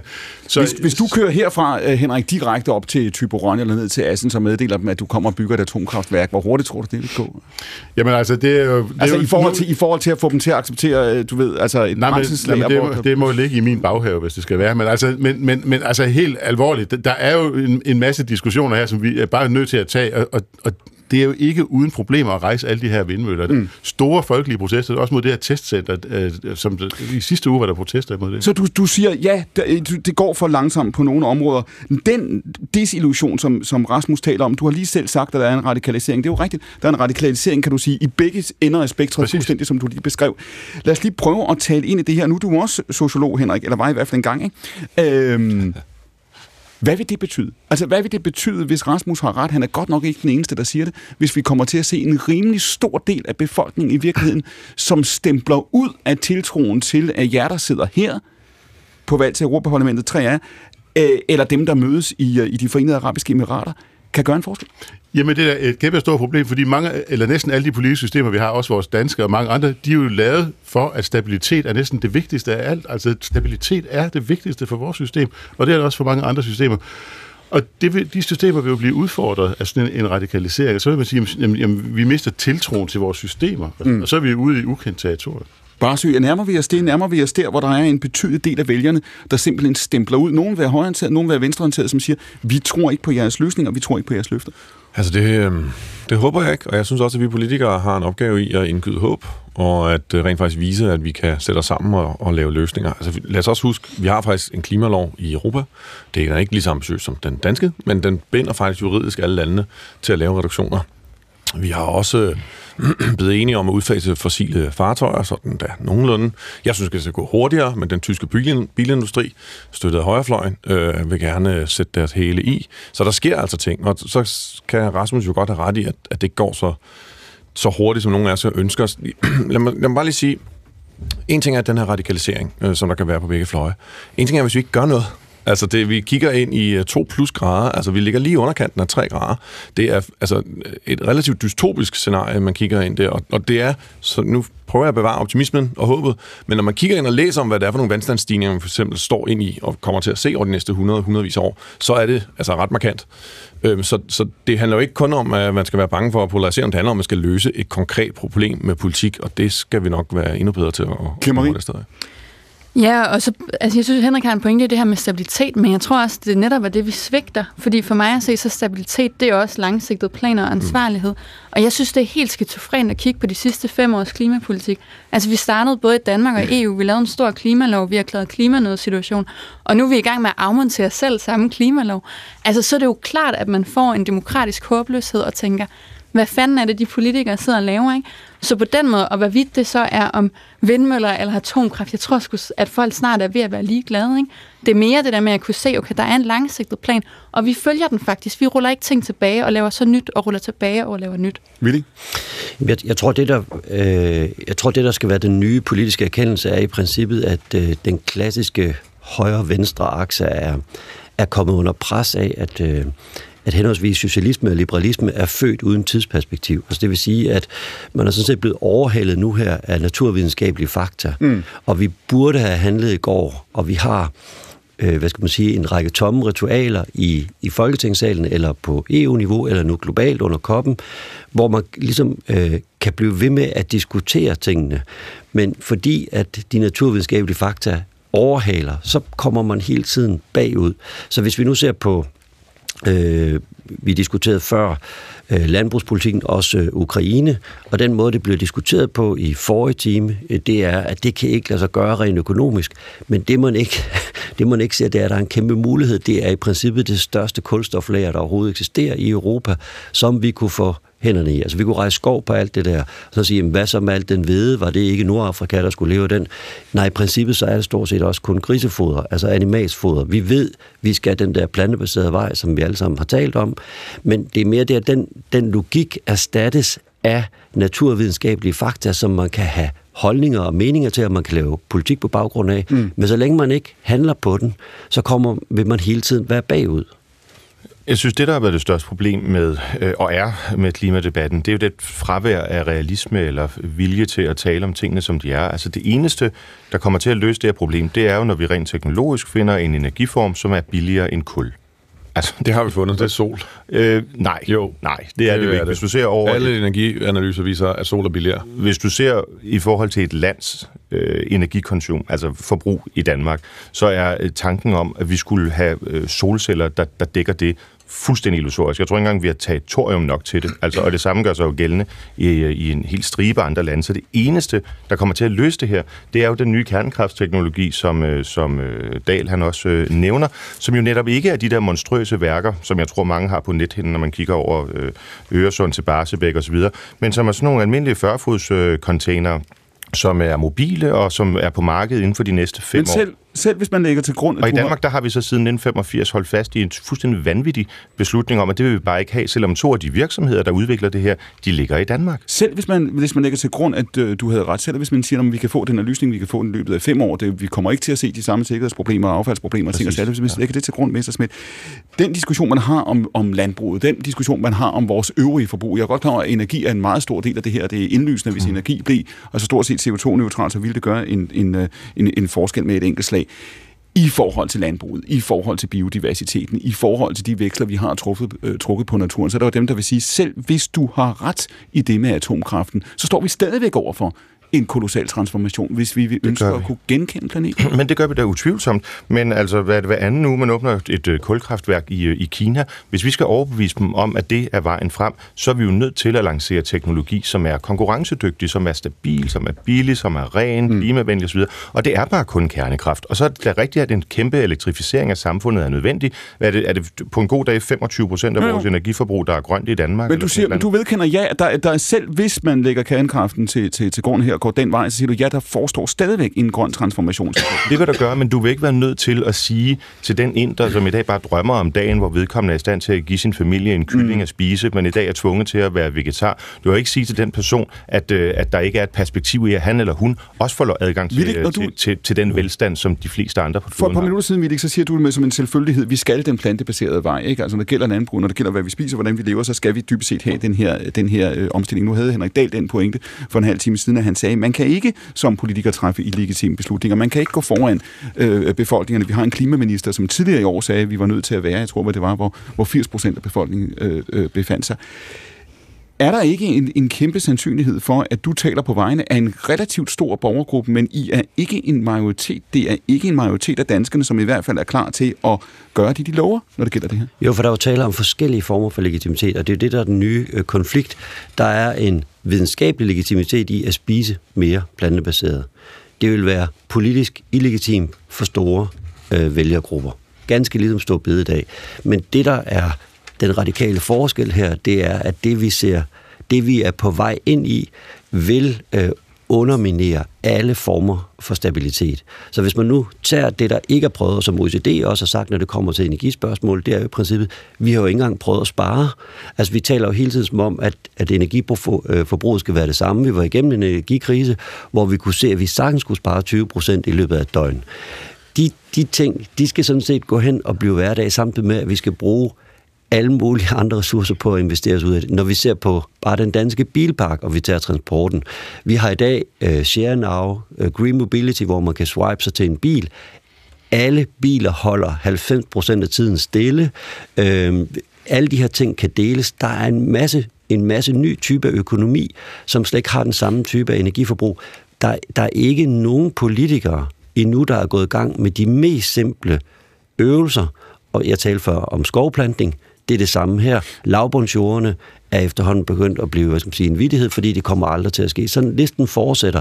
Det, det, der er det overordnede, lidt for interessante, det er jo, at den, de naturvidenskabelige fakta er ved at indhente politikere nu, og politikere er ved at miste deres legitimitet. Det var tidslinjeperspektivet, du, du talte om før, og så siger du, Rasmus, før, at den stabilitet i virkeligheden, som Henrik Dahl talte om mm. tidligere, den er ved at gå ud af, af vinduet. Jeg er bange for, at, at øh, fordi man ikke kan forhandle med naturvidenskabelige fakta, at vi får en anden form for ikke-legitimitet. Bare så, nu er du jo stemt ind i politik. Ikke? Du kom ja. fra en fortid som redaktør på, på politikken. Du har været vant til at være en af dem, der har kunnet sidde i programmer som det her, øhm, og mene noget og kritisere øh, politikerne. Nu står du der selv. Ja. Altså det, der jo også bliver jeres øh, hovedpine i Socialdemokratiet, og ikke bare det danske, men også andre steder i Europa frem til det her valg, det er jo at sige, hvordan appellerer I til de vælgere, der må ifølge statistikken være ganske mange af dine potentielle vælgere, som lægger klima op som nummer et. Hvorfor skal de tro på jer, når man ser på, hvor Paris-aftalen er, når man ser på den FN-rapport forleden dag, som rigtig, ganske rigtigt taler om temperaturstigninger på mellem 2,4 og 2,9 for enden af den vej, vi er på nu. Hvorfor skal de tro på jer? Altså, jeg synes, vi, øh, Jeg synes i hvert fald også, at jeg sidder her og prøver at argumentere for, for, for mine løsninger. Lad mig, lad mig også sige, altså, hvad er problemet? Problemet er, at vi har øh, 75% udledning, sådan cirka, øh, for øh, fossile brændsler. For ganske få år siden var det næsten ikke noget, man sådan snakkede om, fordi det var lobbyisterne rigtig dygtige til at holde væk. Det, det det problem, vi skal adressere. Og det kræver, at vi har øh, grøn strøm, til at komme i stedet. Og det kan, både, det kan være atomkraft, det kan være vind, eller det kan være sol. Jeg er sådan set ikke sådan særlig religiøs omkring mine øh, energikilder. Øh, det prøver jeg ikke at være, så længe de bare er grønne. Og jeg synes sådan set, at vi har, vi har, har masser af fremskridt på det her emne. Altså, vi har lavet bindende lovgivning, vi har lavet øh, udfasning af fossile fartøjer, øh, der kommer også afgifter på fly. Altså, der kommer sådan set mange ting. Der kommer en meget lav afgift på fly, som I har været længe om at gennemføre. Ja, jamen, det er også rigtigt. Men, vi venter stadigvæk på. Altså, det, det er jeg vi venter med dig stadigvæk på CO2, øh, CO2-afgifterne, ikke, Ja. som er blevet, lige blevet udskudt en gang Jeg mener for eksempel også, at landbruget jo, for, at det er jo en sektor, som ikke er med i øh, CO, altså EU's kvotesystem. Det er jo også en måde, hvorpå man kunne måske sørge for at gennemtvinge en, en forandring. Henrik Dahl, hvis man, mener, hvis man mener det her alvorligt nok, nu siger du tidligere det der med, at man kan ikke gå for langt foran vælgerne som politiker, så bliver det illegitimt, det går altid galt. Er det, er det rigtigt? Altså, hvis vi står over for en eksistentiel trussel, som er alvorlig nok, hvis vi står over for en situation, hvor vi risikerer at blive invaderet, hvis vi står over for en situation, hvor vi siger, at det her det handler om os alle sammen, en naturkatastrofe, hvad det kunne være, corona, hvad ved jeg, hvor man siger, at det her det er en situation, der skal ekstraordinære midler til. Begynder klimaspørgsmålet ikke at antage nogle dimensioner, hvor man siger, her må politikerne gerne gå foran, her må de gerne gå ud og meddele befolkningerne noget, de virkelig ikke har lyst til at høre? Jamen altså, inden for klima snakker man tit om tipping point, men altså, der er altså også et politisk tipping point, fordi det er jo bare sådan i et demokrati, at hvis politikerne ikke løser de problemer, vælgerne vil løst, så sætter vælgerne nogle andre til at løse problemerne. Mm. Og det er jo sådan, det er, og, og det skal vi sådan set være glade for, fordi det er definitionen på et demokrati. Og, og, og, og det siger det bare sig selv, både med klima og med migration og så videre, så vil vælgerne jo bare sætte nogle andre til at løse opgaven, og det kan da godt være, at de partier, som så vil løse opgaven, Men ikke er spiller, endnu. det, men spiller det ikke en rolle, Henrik Dahl, spiller det ikke en rolle for vælgernes opfattelse også af vigtigheden af det her? Hvad I siger som politikere, om I går foran, om I kommer og siger til os, at I er klar til at bringe øh, afsavn. Det var i hvert fald det billede, vi havde af politikere i det 20. århundrede. Det var også, at der skulle være en Churchill, at der skulle være en Kennedy. Du kan godt høre, at jeg appellerer virkelig til Jamen, mit forbillede er jo Helmut Schmidt, som sagde, at hvis man har visioner, skal man gå til læge. Altså, det, det, det går jeg altså bare mere ind for. Det er, dit, øh, det, det, den, det, er det dit slogan frem til Europaparlamentsvalget? Hvis man har visioner, skal man gå til læge? Det var Helmut Schmidt, der sagde det, men jeg synes, det var klogt sagt. Kira? Du vil blive en ensom mand i Europaparlamentet. Men jeg tror, jeg synes... Er der det- andet i Europaparlamentet end ensomme mænd, Messersmith? Ja, ja, ja, vi var en hel del, der havde det sjovt dernede, men det var, fordi vi måske ikke havde nogen visioner. Men, men, men den her diskussion er jo også meget mere strukturel. Altså, jeg synes, det, der kendetegner det danske demokrati og det danske folkestyre, det er, at vi tænker langsigtet. Så kan det godt være, at der er en, en modstand mod det nu, men vi gør det, fordi vi ved, at det er ansvarligt for de kommende 100 års generationer. Det er jo det, vi har gjort på den økonomiske politik. Altså, dansk økonomi, sammenlignet med Europas økonomi, er jo netop holdbar, fordi man har turet tage nogle af de svære lav, valg og lave langsigtede løsninger. Og det er som om, der ikke er den samme ansvarlighed på klimapolitikken, og jeg forstår det simpelthen ikke, og jeg tror, så længe vi diskuterer det, så kommer det til at være den samme diskussion om Altså- atomkraft eller vindenergi, og så kommer vi bare ikke i mål. Altså, jeg forstår ikke behovet for at tale det, der allerede er sket ned, og jeg forstår ikke behovet for at skjule, at når, når, man, når demokratierne vil, så kan de jo godt altså tage fræren, tage sv- styreregn, ikke? Altså, det viser sig, det kan man jo godt øh, gøre noget ved, og selvfølgelig kan Men vi også gøre alle noget ved gange, det. Altså, du har lavet velfærdsreformer jamen, i Danmark, så har befolkningen jo været imod. Men vi anerkender i dag, at det har styrket vores samfund, styrket vores økonomi. mener ikke, befolkningen- Og det er det ansvarlige rigtige at gøre som folkevalgt politiker. Det er jo den samme ansvarlighed, der mangler på klimapolitik. jeg tror ikke, det holder historisk, at folk har været imod velfærdsstaten. Det har jeg Nej, velfærdsreformer. Jamen, Ja, nogle af dem, men altså, det har jo ikke kostet de, dem, der lavede reformerne, deres plads på Christiansborg. Kunne dit eget parti ikke være et godt eksempel i virkeligheden, Henrik Dahl, på, at nogle af de dagsordner, som I tog i Liberal Alliance for 10 år siden, når I gik ind og tog et opgør med overførselsindkomster og ting og sager, at I rent faktisk har flyttet nogle hegnspæle? At det ikke var fordi, at folk altså, hæng, hang blomsterkranser med halsen på jer, da I gik ud og satte de dagsordner, men I har flyttet noget, at vi faktisk indimellem ser, øh, ja, at det er sådan, dagsordenen rykker sig. Jamen, vores politik har jo været, hvis jeg lige må sige lidt om det, det har jo været at- at sørge for, at, at afstanden mellem sådan, som det er, og sådan, som vi foreslår det, ikke er alt for stor, fordi mm. så bliver det på en eller anden måde øh, Øh, meningsløst. Ville, lad os lige prøve at bare her til sidst bore ind i det der, når du starter med at sige, at du har ikke store forventninger til, øh, til, til COP-topmødet, og i virkeligheden siger du, det kan måske i virkeligheden give det modsatte resultat. Altså at folk, der sidder og følger det, ender med at gå fra det, og øh, mere disillusioneret.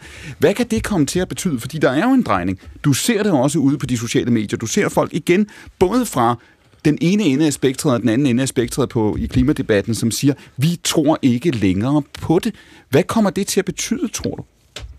Fra et sociologisk synspunkt? Jamen, det, det betyder jo, at, at de kræfter, som faktisk har, har været mest engageret og er mest engageret i debatten, øh, bliver polariseret måske i to eller tre nye typer fløje. De er helt passive, som, som opgiver, og, øh, og så er der, vil der måske også ske en radikalisering. Og, og begge er jo destabiliserende og umotiverende. Så jeg tror ikke, det, det, det er jo ikke fordi, der er behov for nogen særlige analyser, det er for, vi kan jo alle sammen se det. Vi kan også se, at vores hverdag ikke har forandret sig de sidste 5-10 år, hvor vi har diskuteret det her. Når vi går ind i et supermarked, der er nøjagtigt det samme på hylderne. Der er måske ovenikøbet lidt flere biler øh, på vejene. Øh, der er stadigvæk fyldt i Kastrup Lufthavn. Øh, der er stort set det samme på tallerkenen. Måske har det rykket sig en enkelt, et enkelt procentpoint, men det er sådan set det. Og det, det betyder jo, at øh, hverken politik eller intentioner, eller alt det, vi har talt om, har slået igennem. Og imens er den der natur, de naturvidenskabelige fakta ved, at øh, øh, de, de, de, de løber hurtigere, end vi gør, og, og vandstanden stiger, det, temperaturen bliver højere. Og det som, det som, hvis vi går tilbage også til landbrug, og vi taler i forhold til den øh, globale kapitaludvikling, så ser man jo massive opkøb op igennem Europa, og også mm. i Danmark. Vi har allerede solgt op mod 280.000 hektar, hvad der svarer til halvdelen af Fyns areal, til udenlandsk kapitalfonde. Og det, det her er jo også et spørgsmål om sikkerhed, fordi jorden bliver mere og mere dyrbar. Øh, den kan ikke dyrkes længere sydpå, og, og der, der er ikke nogen, der diskuterer det.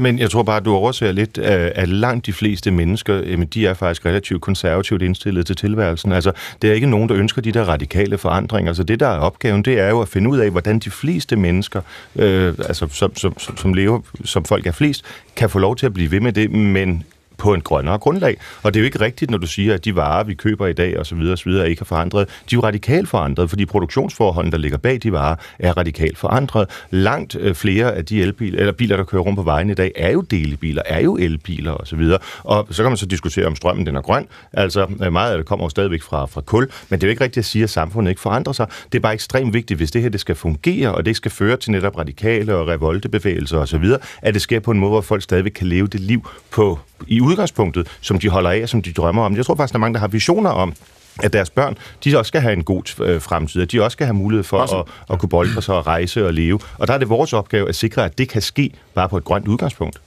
Altså, øhm, Øh, da klimaminister øh, Lars Aargaard sagde, at det var 80 procent, der skulle være bag, mm. så må jeg bare sige, at jeg er jo ikke medlem af hans parti, og jeg er heller ikke enig med ham, så det kan jeg jo sidde her i den her lukkede kreds og sige, at det synes jeg ikke, at det skal være. Jeg synes, der skal være et flertal, og det skal være legitimt at basere sig i, ja, altså på, på et flertal i Folketinget, eller parlamentet, eller hvor det nu er, og så kan vælgerne så stemme dem ud, hvis de er uenige med det.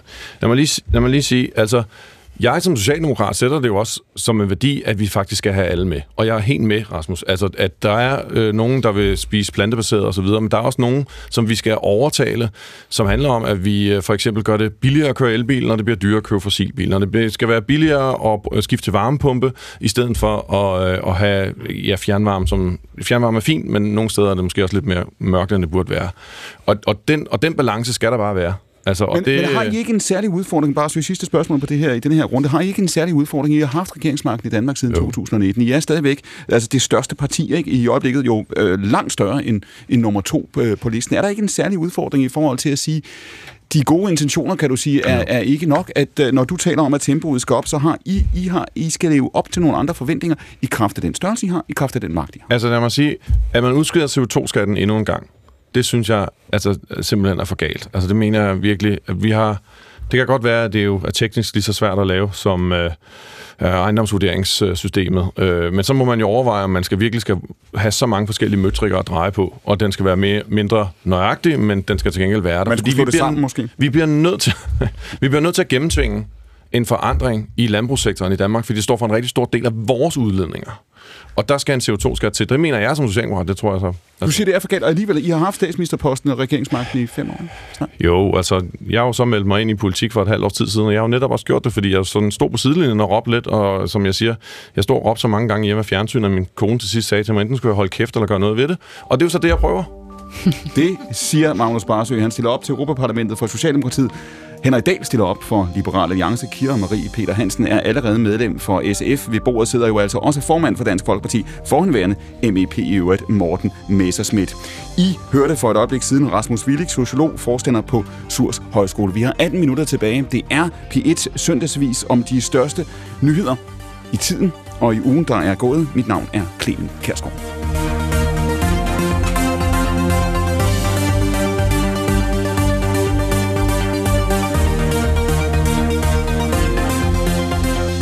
Og nu vender vi os til, jeg nær sagt, der hvor vi befinder os. Vi er jo altså her på P1 også i en del af offentligheden. Vi er, kan man sige, dybt inde i noget af den traditionelle demokratiske infrastruktur, som har eksisteret i godt og vel 100 år, nemlig gammeldags flowradio. Men det har jo altså forandret sig de sidste 20-30 år, hvis nogen skulle være i tvivl. Elon Musk, verdens pt. rigeste mand, det afhænger sådan lidt af aktiekurser og så meget andet. Han har jo altså også kastet sig ind i det, der i hvert fald sådan rent formelt er mediebranchen. Han købte Twitter, der nu hedder X. 15. november, der delte han ude på X et budskab, som ganske mange opfattede som antisemitisk. Det vagte, skal jeg hilse at sige, opmærksomhed, og det fik en række annoncører til at forlade X. I onsdags, der blev Musk så interviewet af New York Times. Her undskyldte han sådan relativt grundigt for det oprindelige tweet. Så nævnte intervieweren det her med, at nogle annoncører har trukket sig fra X, der jo altså er reklamefinansieret, og derfor skal have annoncører, hvis de skal leve op til alle sine egne forventninger. Når annoncørerne trækker sig, er det et problem, det sagde intervieweren, og så udspillede der sig følgende udveksling mellem intervieweren og Musk. Den kommer her. There was all of the criticism. There was advertisers leaving. We talked to Bob Iger I hope today. they stop. You hope? Uh, don't advertise. You don't want them to advertise? No. What do you mean? If, if somebody's going to try to blackmail me with advertising, blackmail me with money, go f- yourself.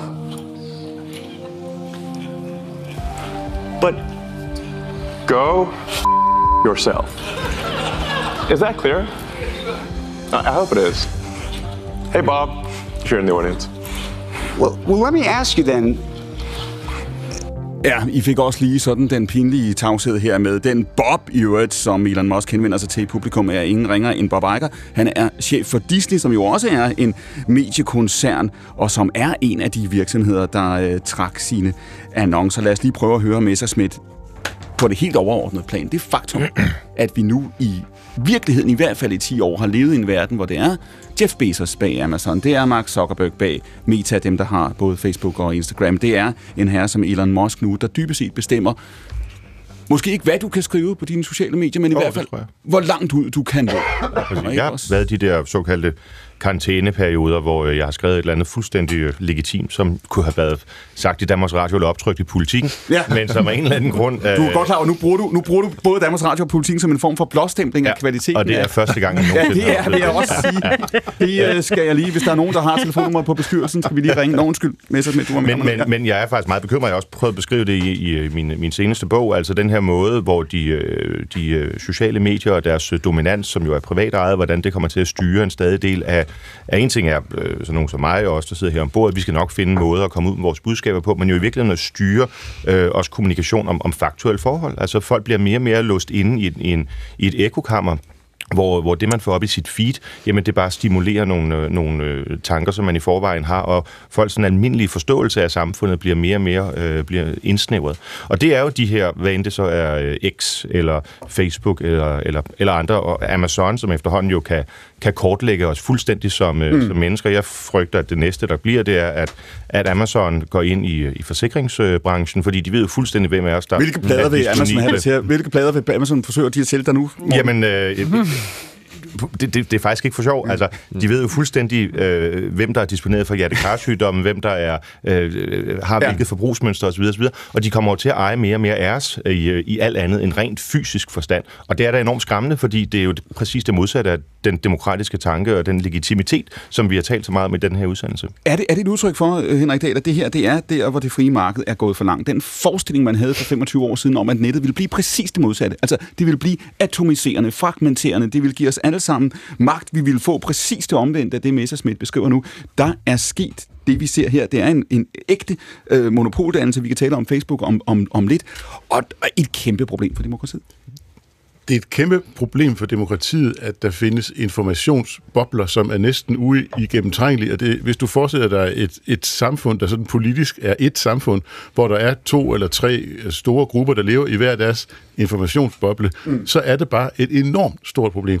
Og det første, vi skal gøre, er selvfølgelig at erkende, at informationsbobler er et problem, og så skal vi finde ud af, hvad vi gør, uden at øh, kompromittere, at vi lever i et demokrati, men vi skal forstå, at informationsbobler er et stort problem. Men er de ikke resultatet, er de ikke sagt, en del af forretningsmodellen her, Henrik Dahl? Hvis du, hvis du tillader, jeg kan diskutere, hvad man siger, hvis vi får den virkelighed, vi lever i nu, hvor Facebook Meta, som det hedder, fylder, hvad det gør, de andre fylder, så kommer informationsboblerne med. Du kan ikke, altså, hvis du vil gøre noget ved dem, skal du gøre noget ved de her tech-giganter, eller hvad? Jamen, altså, jeg er meget optaget af sådan nogle lande som Estland og Letland og Litauen, som ligger tættere på Rusland, og som er gamle sovjetrepublikker, og som har sat, øh, altså har udfoldet store, store anstrengelser for at forholde sig på en demokratisk måde til misinformation og disinformation og informationsbobler osv.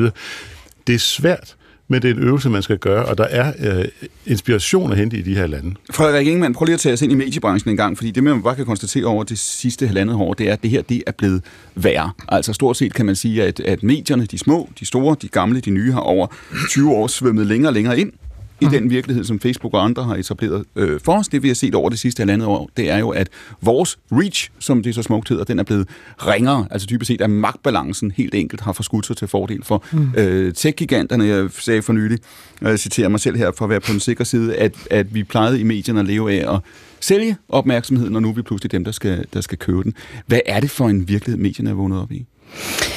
Det er en, øh, en virkelighed, hvor mediernes magt dybest set øh, bliver mindre også i at have en funktion, skal vi sige, som, som den fjerde statsmagt, altså hvor vi jo også skal holde politikerne øh, til ansvar for, hvad øh, de mener, hvad de gør, og hvordan de ellers agerer. Øh, det er jo sådan, at i dag jo som, øh, som journalist er det jo, er det jo oftest, øh, eller kan det i hvert fald godt lidt blive en, en envejskommunikation, eller vi kan sige, symptomet på, hvordan det står til i dag, er jo, at der er om det, så, det er jo selvfølgelig ikke kun de sociale mediers skyld, men der er i hvert fald en vis form for mistillid blandt øh, journalister og så politikerne. Politikerne, de, de bæver, når, i hvert fald en gang imellem, når, når man ringer op med nogle, nogle kritiske spørgsmål, som om der er en eller anden magt, der kører i stedet for, at vi i virkeligheden begge grupper har en interesse i at oplyse. Og så er der jo skabt den her kultur ved, at hvis politikerne derfor ikke vil svare på de mange kritiske spørgsmål, vi har som journalister, hvordan får vi så budskabet ud over mm. rampen? Tjup, vi trykker på en knap, og så lægger vi budskabet ud, eller den nye politik, vi vil gennemføre på de sociale medier. Og så pudsigt nok er politikerne meget sjældent så til at få fat på efterfølgende for en uddybende og der, kommentar. Du ønsker, du ønsker, så, dig, du ønsker dig, at de skal fyre deres spindoktorer? Det, jeg, jeg tror, at det vil være interessant for den offentlige samtale, for borgernes øh, tillid til politikerne, at det ikke er automatsvar, der kommer ud hver gang man stiller en politiker et spørgsmål om, om helt og andet. Jeg tænk, hvad vil der ske? I fyrede jeres spindoktorer, I satte jer ind i, i, det, i det faglige stof, og så lærte I at tænke selv, og viste faktisk befolkningen, jeg kan, jeg, jeg, jeg kan godt mit stof, selvom at jeg ikke blevet fodret med en eller anden øh, en sætning, som jeg skal lære udenad. Det vil jeg enormt godt øh, svare på, fordi det er så nemt, at øh, jeg har ikke nogen spindoktor. Jeg har mit valgkontor, som er sådan en papkasse, som jeg har haft under armen, og den har jeg haft til Rønne, jeg har haft den i Hornbæk, og jeg har haft den ude på Brøndby Strand. Da, jeg tror, man har, altså nu har jeg både været øh, journalist og prøver at blive politiker. Jeg, jeg, jeg tror, det er lidt mere nuanceret end som så. Man kan godt tro, når man kigger udefra på politik, at det er lidt ligesom West Wing, at der er sådan fem rådgiver, der altid lige, du ved, kan komme med en ekstra spin. Øh, det er meget ensomt og meget lavbudget, indtil man måske kommer lidt højere op i, i hierarkiet. Det skal jeg ikke tale for. Om, når det så er sagt, så vil jeg så sige, der er intet, der irriterer mig mere som journalist at få de der skide skriftlige svar. Altså Nej. få skriftlige svar for politikere, som bare sådan affejer det. Og det er også... Det, det, det, det synes jeg også, at vi som... Altså, at alle folkevalgte burde tage til sig, og i virkeligheden altså stille op til de interview, de bliver øh, inviteret til. Morten Messersmith, er det her blevet værre? Bare så lad os tage de sidste 5-10 år. Er det blevet værre? Altså har den magt, dem der virkelig betyder noget i, i dansk politik, som sidder ved voksenbordet, Henrik, det er det, du kalder det, ikke? Altså, øh, er, er der blevet længere vej til dem? Er dørene blevet tykkere? Øhm, ja, det tror jeg generelt at, man kan sige, der er jo, men, altså, nu er jeg jo, nu er jeg jo, jeg er jo formand, jeg har aldrig prøvet at være minister, men jeg har prøvet at være formand, og øhm, der er i hvert fald en tendens til, at man bliver, jo længere op i systemet man kommer, des mere bliver man pakket ind, mm. eller forsøgt pakket ind. Øhm, og, og, og der må Hvem man jo... prøver at pakke dig ind? Nå, men altså, det er jo helt, helt legitimt, altså, at, øh, at der er et system, som, som gerne vil, for eksempel, der er 142 journalister på, på Christiansborg, som i tid og utid kan møde op på ens kontor og stille alle mulige spørgsmål, som man så ikke er forberedt på, og derfor kommer til at fremstå som komplet idiot. Altså, øh, og derfor er det så meget naturligt, at der er en, en pressechef for nogle folk, der siger, hvis I gerne vil ind til ham, så skal I lige aftale det med mig. Men, men, men det er jo et meget spørgsmål om, hvilken politiker man gerne vil være. Øhm, og jeg har for eksempel, jeg svarer alle borgerhenvendelser selv.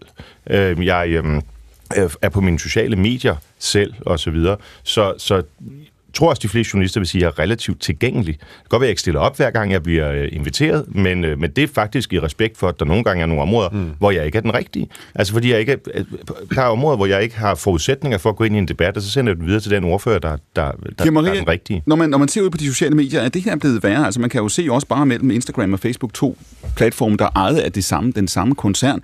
Det er forskel på, hvem der er på de to medier. Der er forskel på, hvilket køn de har. Der er forskel på, hvilken alder de har. Der er forskel på, hvad de interesserer sig for i verden. Altså det, det er det, som øh, Dahl beskrev før, som det her, de her bobler. Øh, er det blevet mere? Ja, det tror jeg helt bestemt, og jeg tror, hvis man sætter vores øh, Instagram-feed op, så ser man vidt forskellige content. Øhm, vi er jo heldigvis også i gang med at løse det, og nu kommer vi jo mm. tilbage til, hvorfor at, at EU også spiller en rolle i det 21. århundrede. Altså, vi er jo begyndt at lave regulering på algoritmerne, der betyder, at DR bliver underprioriteret i forhold til TikTok, for eksempel. Men jeg tror også, vi må erkende, at det er et område, vi ikke har reguleret i 20 år, så selvfølgelig er vi bagud. Mm. Og det er, jo, det er jo smart nok at være, altså være bagklog, ikke? Men der er jo en enorm stor oprydningsarbejde, vi har i forhold til at få et indre marked for digitale tjenester, der faktisk fungerer både demokratisk og konkurrencemæssigt. Hvad vil du sige, Henrik Dahl, apropos øh, håbløshed, hvad vil du sige til dem, der siger, hør her, det her løb er kørt, se på USA, se på, hvordan det amerikanske mediebillede, den amerikanske offentlighed, har udviklet sig over ikke 10 år, men over 20, 30, 40 år i virkeligheden, for enden af den vej, vi er på, der ligger der den her form for, for, for polarisering, og der ligger dybest set en, en diskussion, for at citere John Stewart. En ting er, at vi ikke kan blive enige om svarene, vi kan ikke blive enige om spørgsmålene. Altså, er vi ikke snublende tæt på den virkelighed? Jamen, jeg synes ikke, vi er der i Danmark. Jeg synes, at os øh, politikere, som sidder her, tydeligvis demonstrerer for dig og lytterne, at vi er i den samme verden, men vi har sådan forskellige idéer om, hvad man så skal stille op med den verden, som vi er i. Og det er ikke så slemt. Og i øvrigt er vi alle fire så nogen, der skriver vores kronikker og bøger selv. Vi er faktisk ikke nogen, der får, øh, sætter andre mennesker til det det store problem er jo, når folk holder op med at være i den samme verden. Og det, du har oplevet med, med Israel-Hamas for eksempel, altså det, det er jo selv her i Danmark, det er der en, en, en informationsboble, som spoler forbi 7. oktober, og så spoler de hen til 8. oktober og siger, hvorfor smider jeg alle de her raketter i hovedet på os? Og så prøver man at sige, at det har måske noget med 7. oktober at gøre, og, og, og så er der bare ingen forståelse for det, fordi der er, det er legitimt at spole forbi 7. Mm. oktober. Og, det og der... omvendt, jeg så et meme tidligere i dag, hvor det, hvor det meme er, kan man sige, pro-israelsk, og memet lyder, det er øh, 3. december, men det er stadig 7. oktober, ikke? så det går begge veje. Ja, ja, og man kan spole forbi det, man sådan ikke sådan synes så, så godt om, og så kommer man til at leve i forskellige verdener, og det er et kæmpestort problem. Frederik Ingemann, hvad er de gamle mediers mulighed for, de nye mediers mulighed, jeg sagt, for at, at gøre noget ved det her selv, hvis ikke man vil vente på EU, hvis ikke man vil vente på tech-regulering, hvis ikke man vil vente på, at, at Elon Musk snubler i noget, han ikke kan rejse sig fra. Hvad gør vi så? Ja, hvis man ikke øh, vil, vil, vil vente på øh, svar fra politikerne, som jeg kommer. Altså jeg mener jo, at, at journaliststanden simpelthen, hvis der kommer for eksempel et, et, et nationalt udspil, øh, eller en, en ny lovgivning på vej, som politikerne har en interesse i at få ud til medierne, og det kun kan komme ud på det sociale medier, øh, og derved være et envejskommunikation, så kunne vi jo forsøge at eksperimentere med at sige, jamen så bringer vi ikke den historie. Så kunne vi få gang i den offentlige debat på en helt anden måde, tror jeg. Messersmith, er, der, er de gamle medier overhovedet i den position, hvor vi har noget at, at, at rafle med her? Hvordan ser I på Christiansborg på Facebook for eksempel? Er I blevet mere skeptiske over de senere år? Det billede kan man godt få. Jeg tror, vi er Ja, altså, vi, og vi er blevet mere skeptiske over på Facebook. Ja. ja, både ja og nej, men altså, det er fordi det, der er jo hele det problem med, at så ting bliver censureret bort, og mm. man må ikke skrive og gøre ting osv. Men, men, men det er jo bare så stort et medie, så at sige, at man ikke er på Facebook, det vil jo svare til, at man siger, at jeg taler ikke med folk fra Danmarks Radio. Ja. Altså, det, det, det, det, er ikke en, det er ikke en mulighed. Øhm, så, så jeg tror, at det, der er, er vejen frem, det er, at man på en eller anden måde får gjort folk opmærksom på øh, at være meget mere kritiske i forhold til det, man, øh, man får. Og det er også måske en af årsagen til, at jeg er gået fra sådan i min vilde ungdom og mener, at Danmarks Radio skulle man øh, bare sælge og nedlægge til i dag rent faktisk at sige, at vi kan nok nøjes med at reformere det, sådan at det ikke er i hænderne på de kulturradikale, men vi har brug for noget, der rent faktisk er en statslig informationskanal og oplysning mm. osv., holder fast i noget. Nu kan jeg godt se, at du har virkelig lyst til at sige noget om Danmarks Radio. men, øh, men, øh, men, men, men det er der brug for som en slags øh, opdrager i forhold til en, en verden, der bliver mere og mere skør, og hvor selv nyhedsformidling er på junglelovens præmisser. Men det er, jo et, det er jo faktisk et fuldtonet ja på det, jeg spurgte om, fordi, fordi når man... Jeg prøver at svare på Ja, spørgsmålet. jeg er helt med. Jamen, det er jo bare, altså... Det, du beskriver i virkeligheden, Morten, her, det er, at tidligere var du også skeptisk over for DR på en anden måde. Det, du har set nu, jeg kunne tænke mig, det gælder både i forhold til DR, men også i forhold til øh, dagbladene, hvem det ellers kunne mm. være. Du siger, de sociale medier, mødet med de sociale medier, har også givet dig et, et billede af, at man, er- at man bør f- øh, beholde de traditionelle medier, hvis vi overhovedet kan. Det er der slet ikke nogen tvivl om, men, men det stiller altså også nogle krav til de, til de traditionelle medier, som jeg ikke altid synes øh, efterleves. Der er en, en, nogle gange en negativ symbiose mellem de sociale medier og så de øh, skrevne medier, fordi øh, at det hele skal gå så stærkt, og man skal have breaking news hele tiden osv. netop. Og, så videre. og det der kritiske filter, som medierne burde være i en, i en, en verden, der virkelig har brug for et modsvar, øh, der, der brister det altså nogle gange. Så jeg tror, vi har meget, ja, vi har måske ikke så meget at lade hinanden høre i virkeligheden. som Jeppe Brugs vi sagde til dig for, for et par år siden til et, til et arrangement, ikke? så sagde han, mere deadline, mindre debatten. Mm. Altså et ønske om, at, at man faktisk når ned i substansen, mm. skruer lidt ned for hastigheden og får, og får, øh, får nuancerne med, så vi også ser de grå toner. Ja, ja den, øh, jeg, som for mig at se, så er der ligesom to diskussioner, og de begge to sådan på EU-plan, øh, hvis vi tager den der. Den ene, det er, vi har nogle ekstremt dominerende monopollignende virksomheder, som øh, Google for eksempel sidder på, jeg tror, de sidder på 98-95 procent af alle søgemaskiner. Mm. De har suget, øh, drænet mange af de private medier for annoncekroner. Vi skal finde en måde, hvorpå vi tager nogle penge derfra, fra den kasse, dem der ikke producerer noget som helst, som bare platform, til rent faktisk medier, der leverer indhold. Det er den ene ting. Den anden ting er, GDPR er jo sådan set der, hvor EU har gået forrest og lave registreringer. Man kan mene alle mulige ting om GDPR er lidt for byråkratisk, men nu er EU faktisk i gang med også at lave regulering kunstig intelligens. Og det er der, hvis vi skal regulere de her store giganter på tværs af grænser, så er det i det fællesskab. Nu, uh, Kira Marie her, hvis vi lige skal slå en sløjfe tilbage. I den valgkamp, der er på vej, den begynder om ikke mange måneder. Det gør den i Danmark, det gør den også ude i, uh, i, uh, i Europa. Kommer den ikke til at illustrere, at det, vi har diskuteret her det sidste kvarter, måske i virkeligheden er det vigtigste at diskutere overhovedet? Fordi forudsætningen for at tale klima, forudsætningen for at tale Ukraine, det er, om vi har den fælles uh, samtale, som Henrik Dahl siger stadigvæk eksisterer, mås- måske i Danmark. Gør den også det på europæisk plan nødvendigt? Ja, det gør den. Journalisterne er jo ikke lige så meget til stede, men det giver også også noget arbejdsro og mere deadline og mindre, mindre debatten. Øhm, men Danmark har jo en helt unik position i EU-debatten i forhold til digitalisering. Vi har siddet ved forhandlingsbordet hele vejen igennem, så Mm. det vil være, være oplagt at, øh, at tage de gode erfaringer med, der er fra både Folketinget og Europaparlamentet. Alright, det siger Kira Marie. Hun er jo altså medlem af Europaparlamentet for SF, jeg nævnte det før. Op til valget stiller også Magnus Barsø, tidligere journalist, som han selv mindede os om. I dag er han jo altså socialdemokrat. Kan man gå også den anden vej, Magnus, en skøn dag? Øh, det har jeg faktisk sagt til mine kredsforeninger, det vil jeg ikke. Øh, at, øh, at øh, jeg har meldt mig ind i Socialdemokratiet og lover aldrig at melde mig ud igen. Vi boede også Morten Messerschmidt og Henrik Dahl. I har også hørt Frederik Ingemann og Rasmus Willig i redaktionen. Der sidder Rasmus Gråskov. Redaktør og producer er Louise Rømert. Mit navn er Clemen Kærsgaard, og vi er naturligvis tilbage på søndag kl. 12.15 direkte på P1. Men nu kommer der en radioavis, hvor klokken er 14.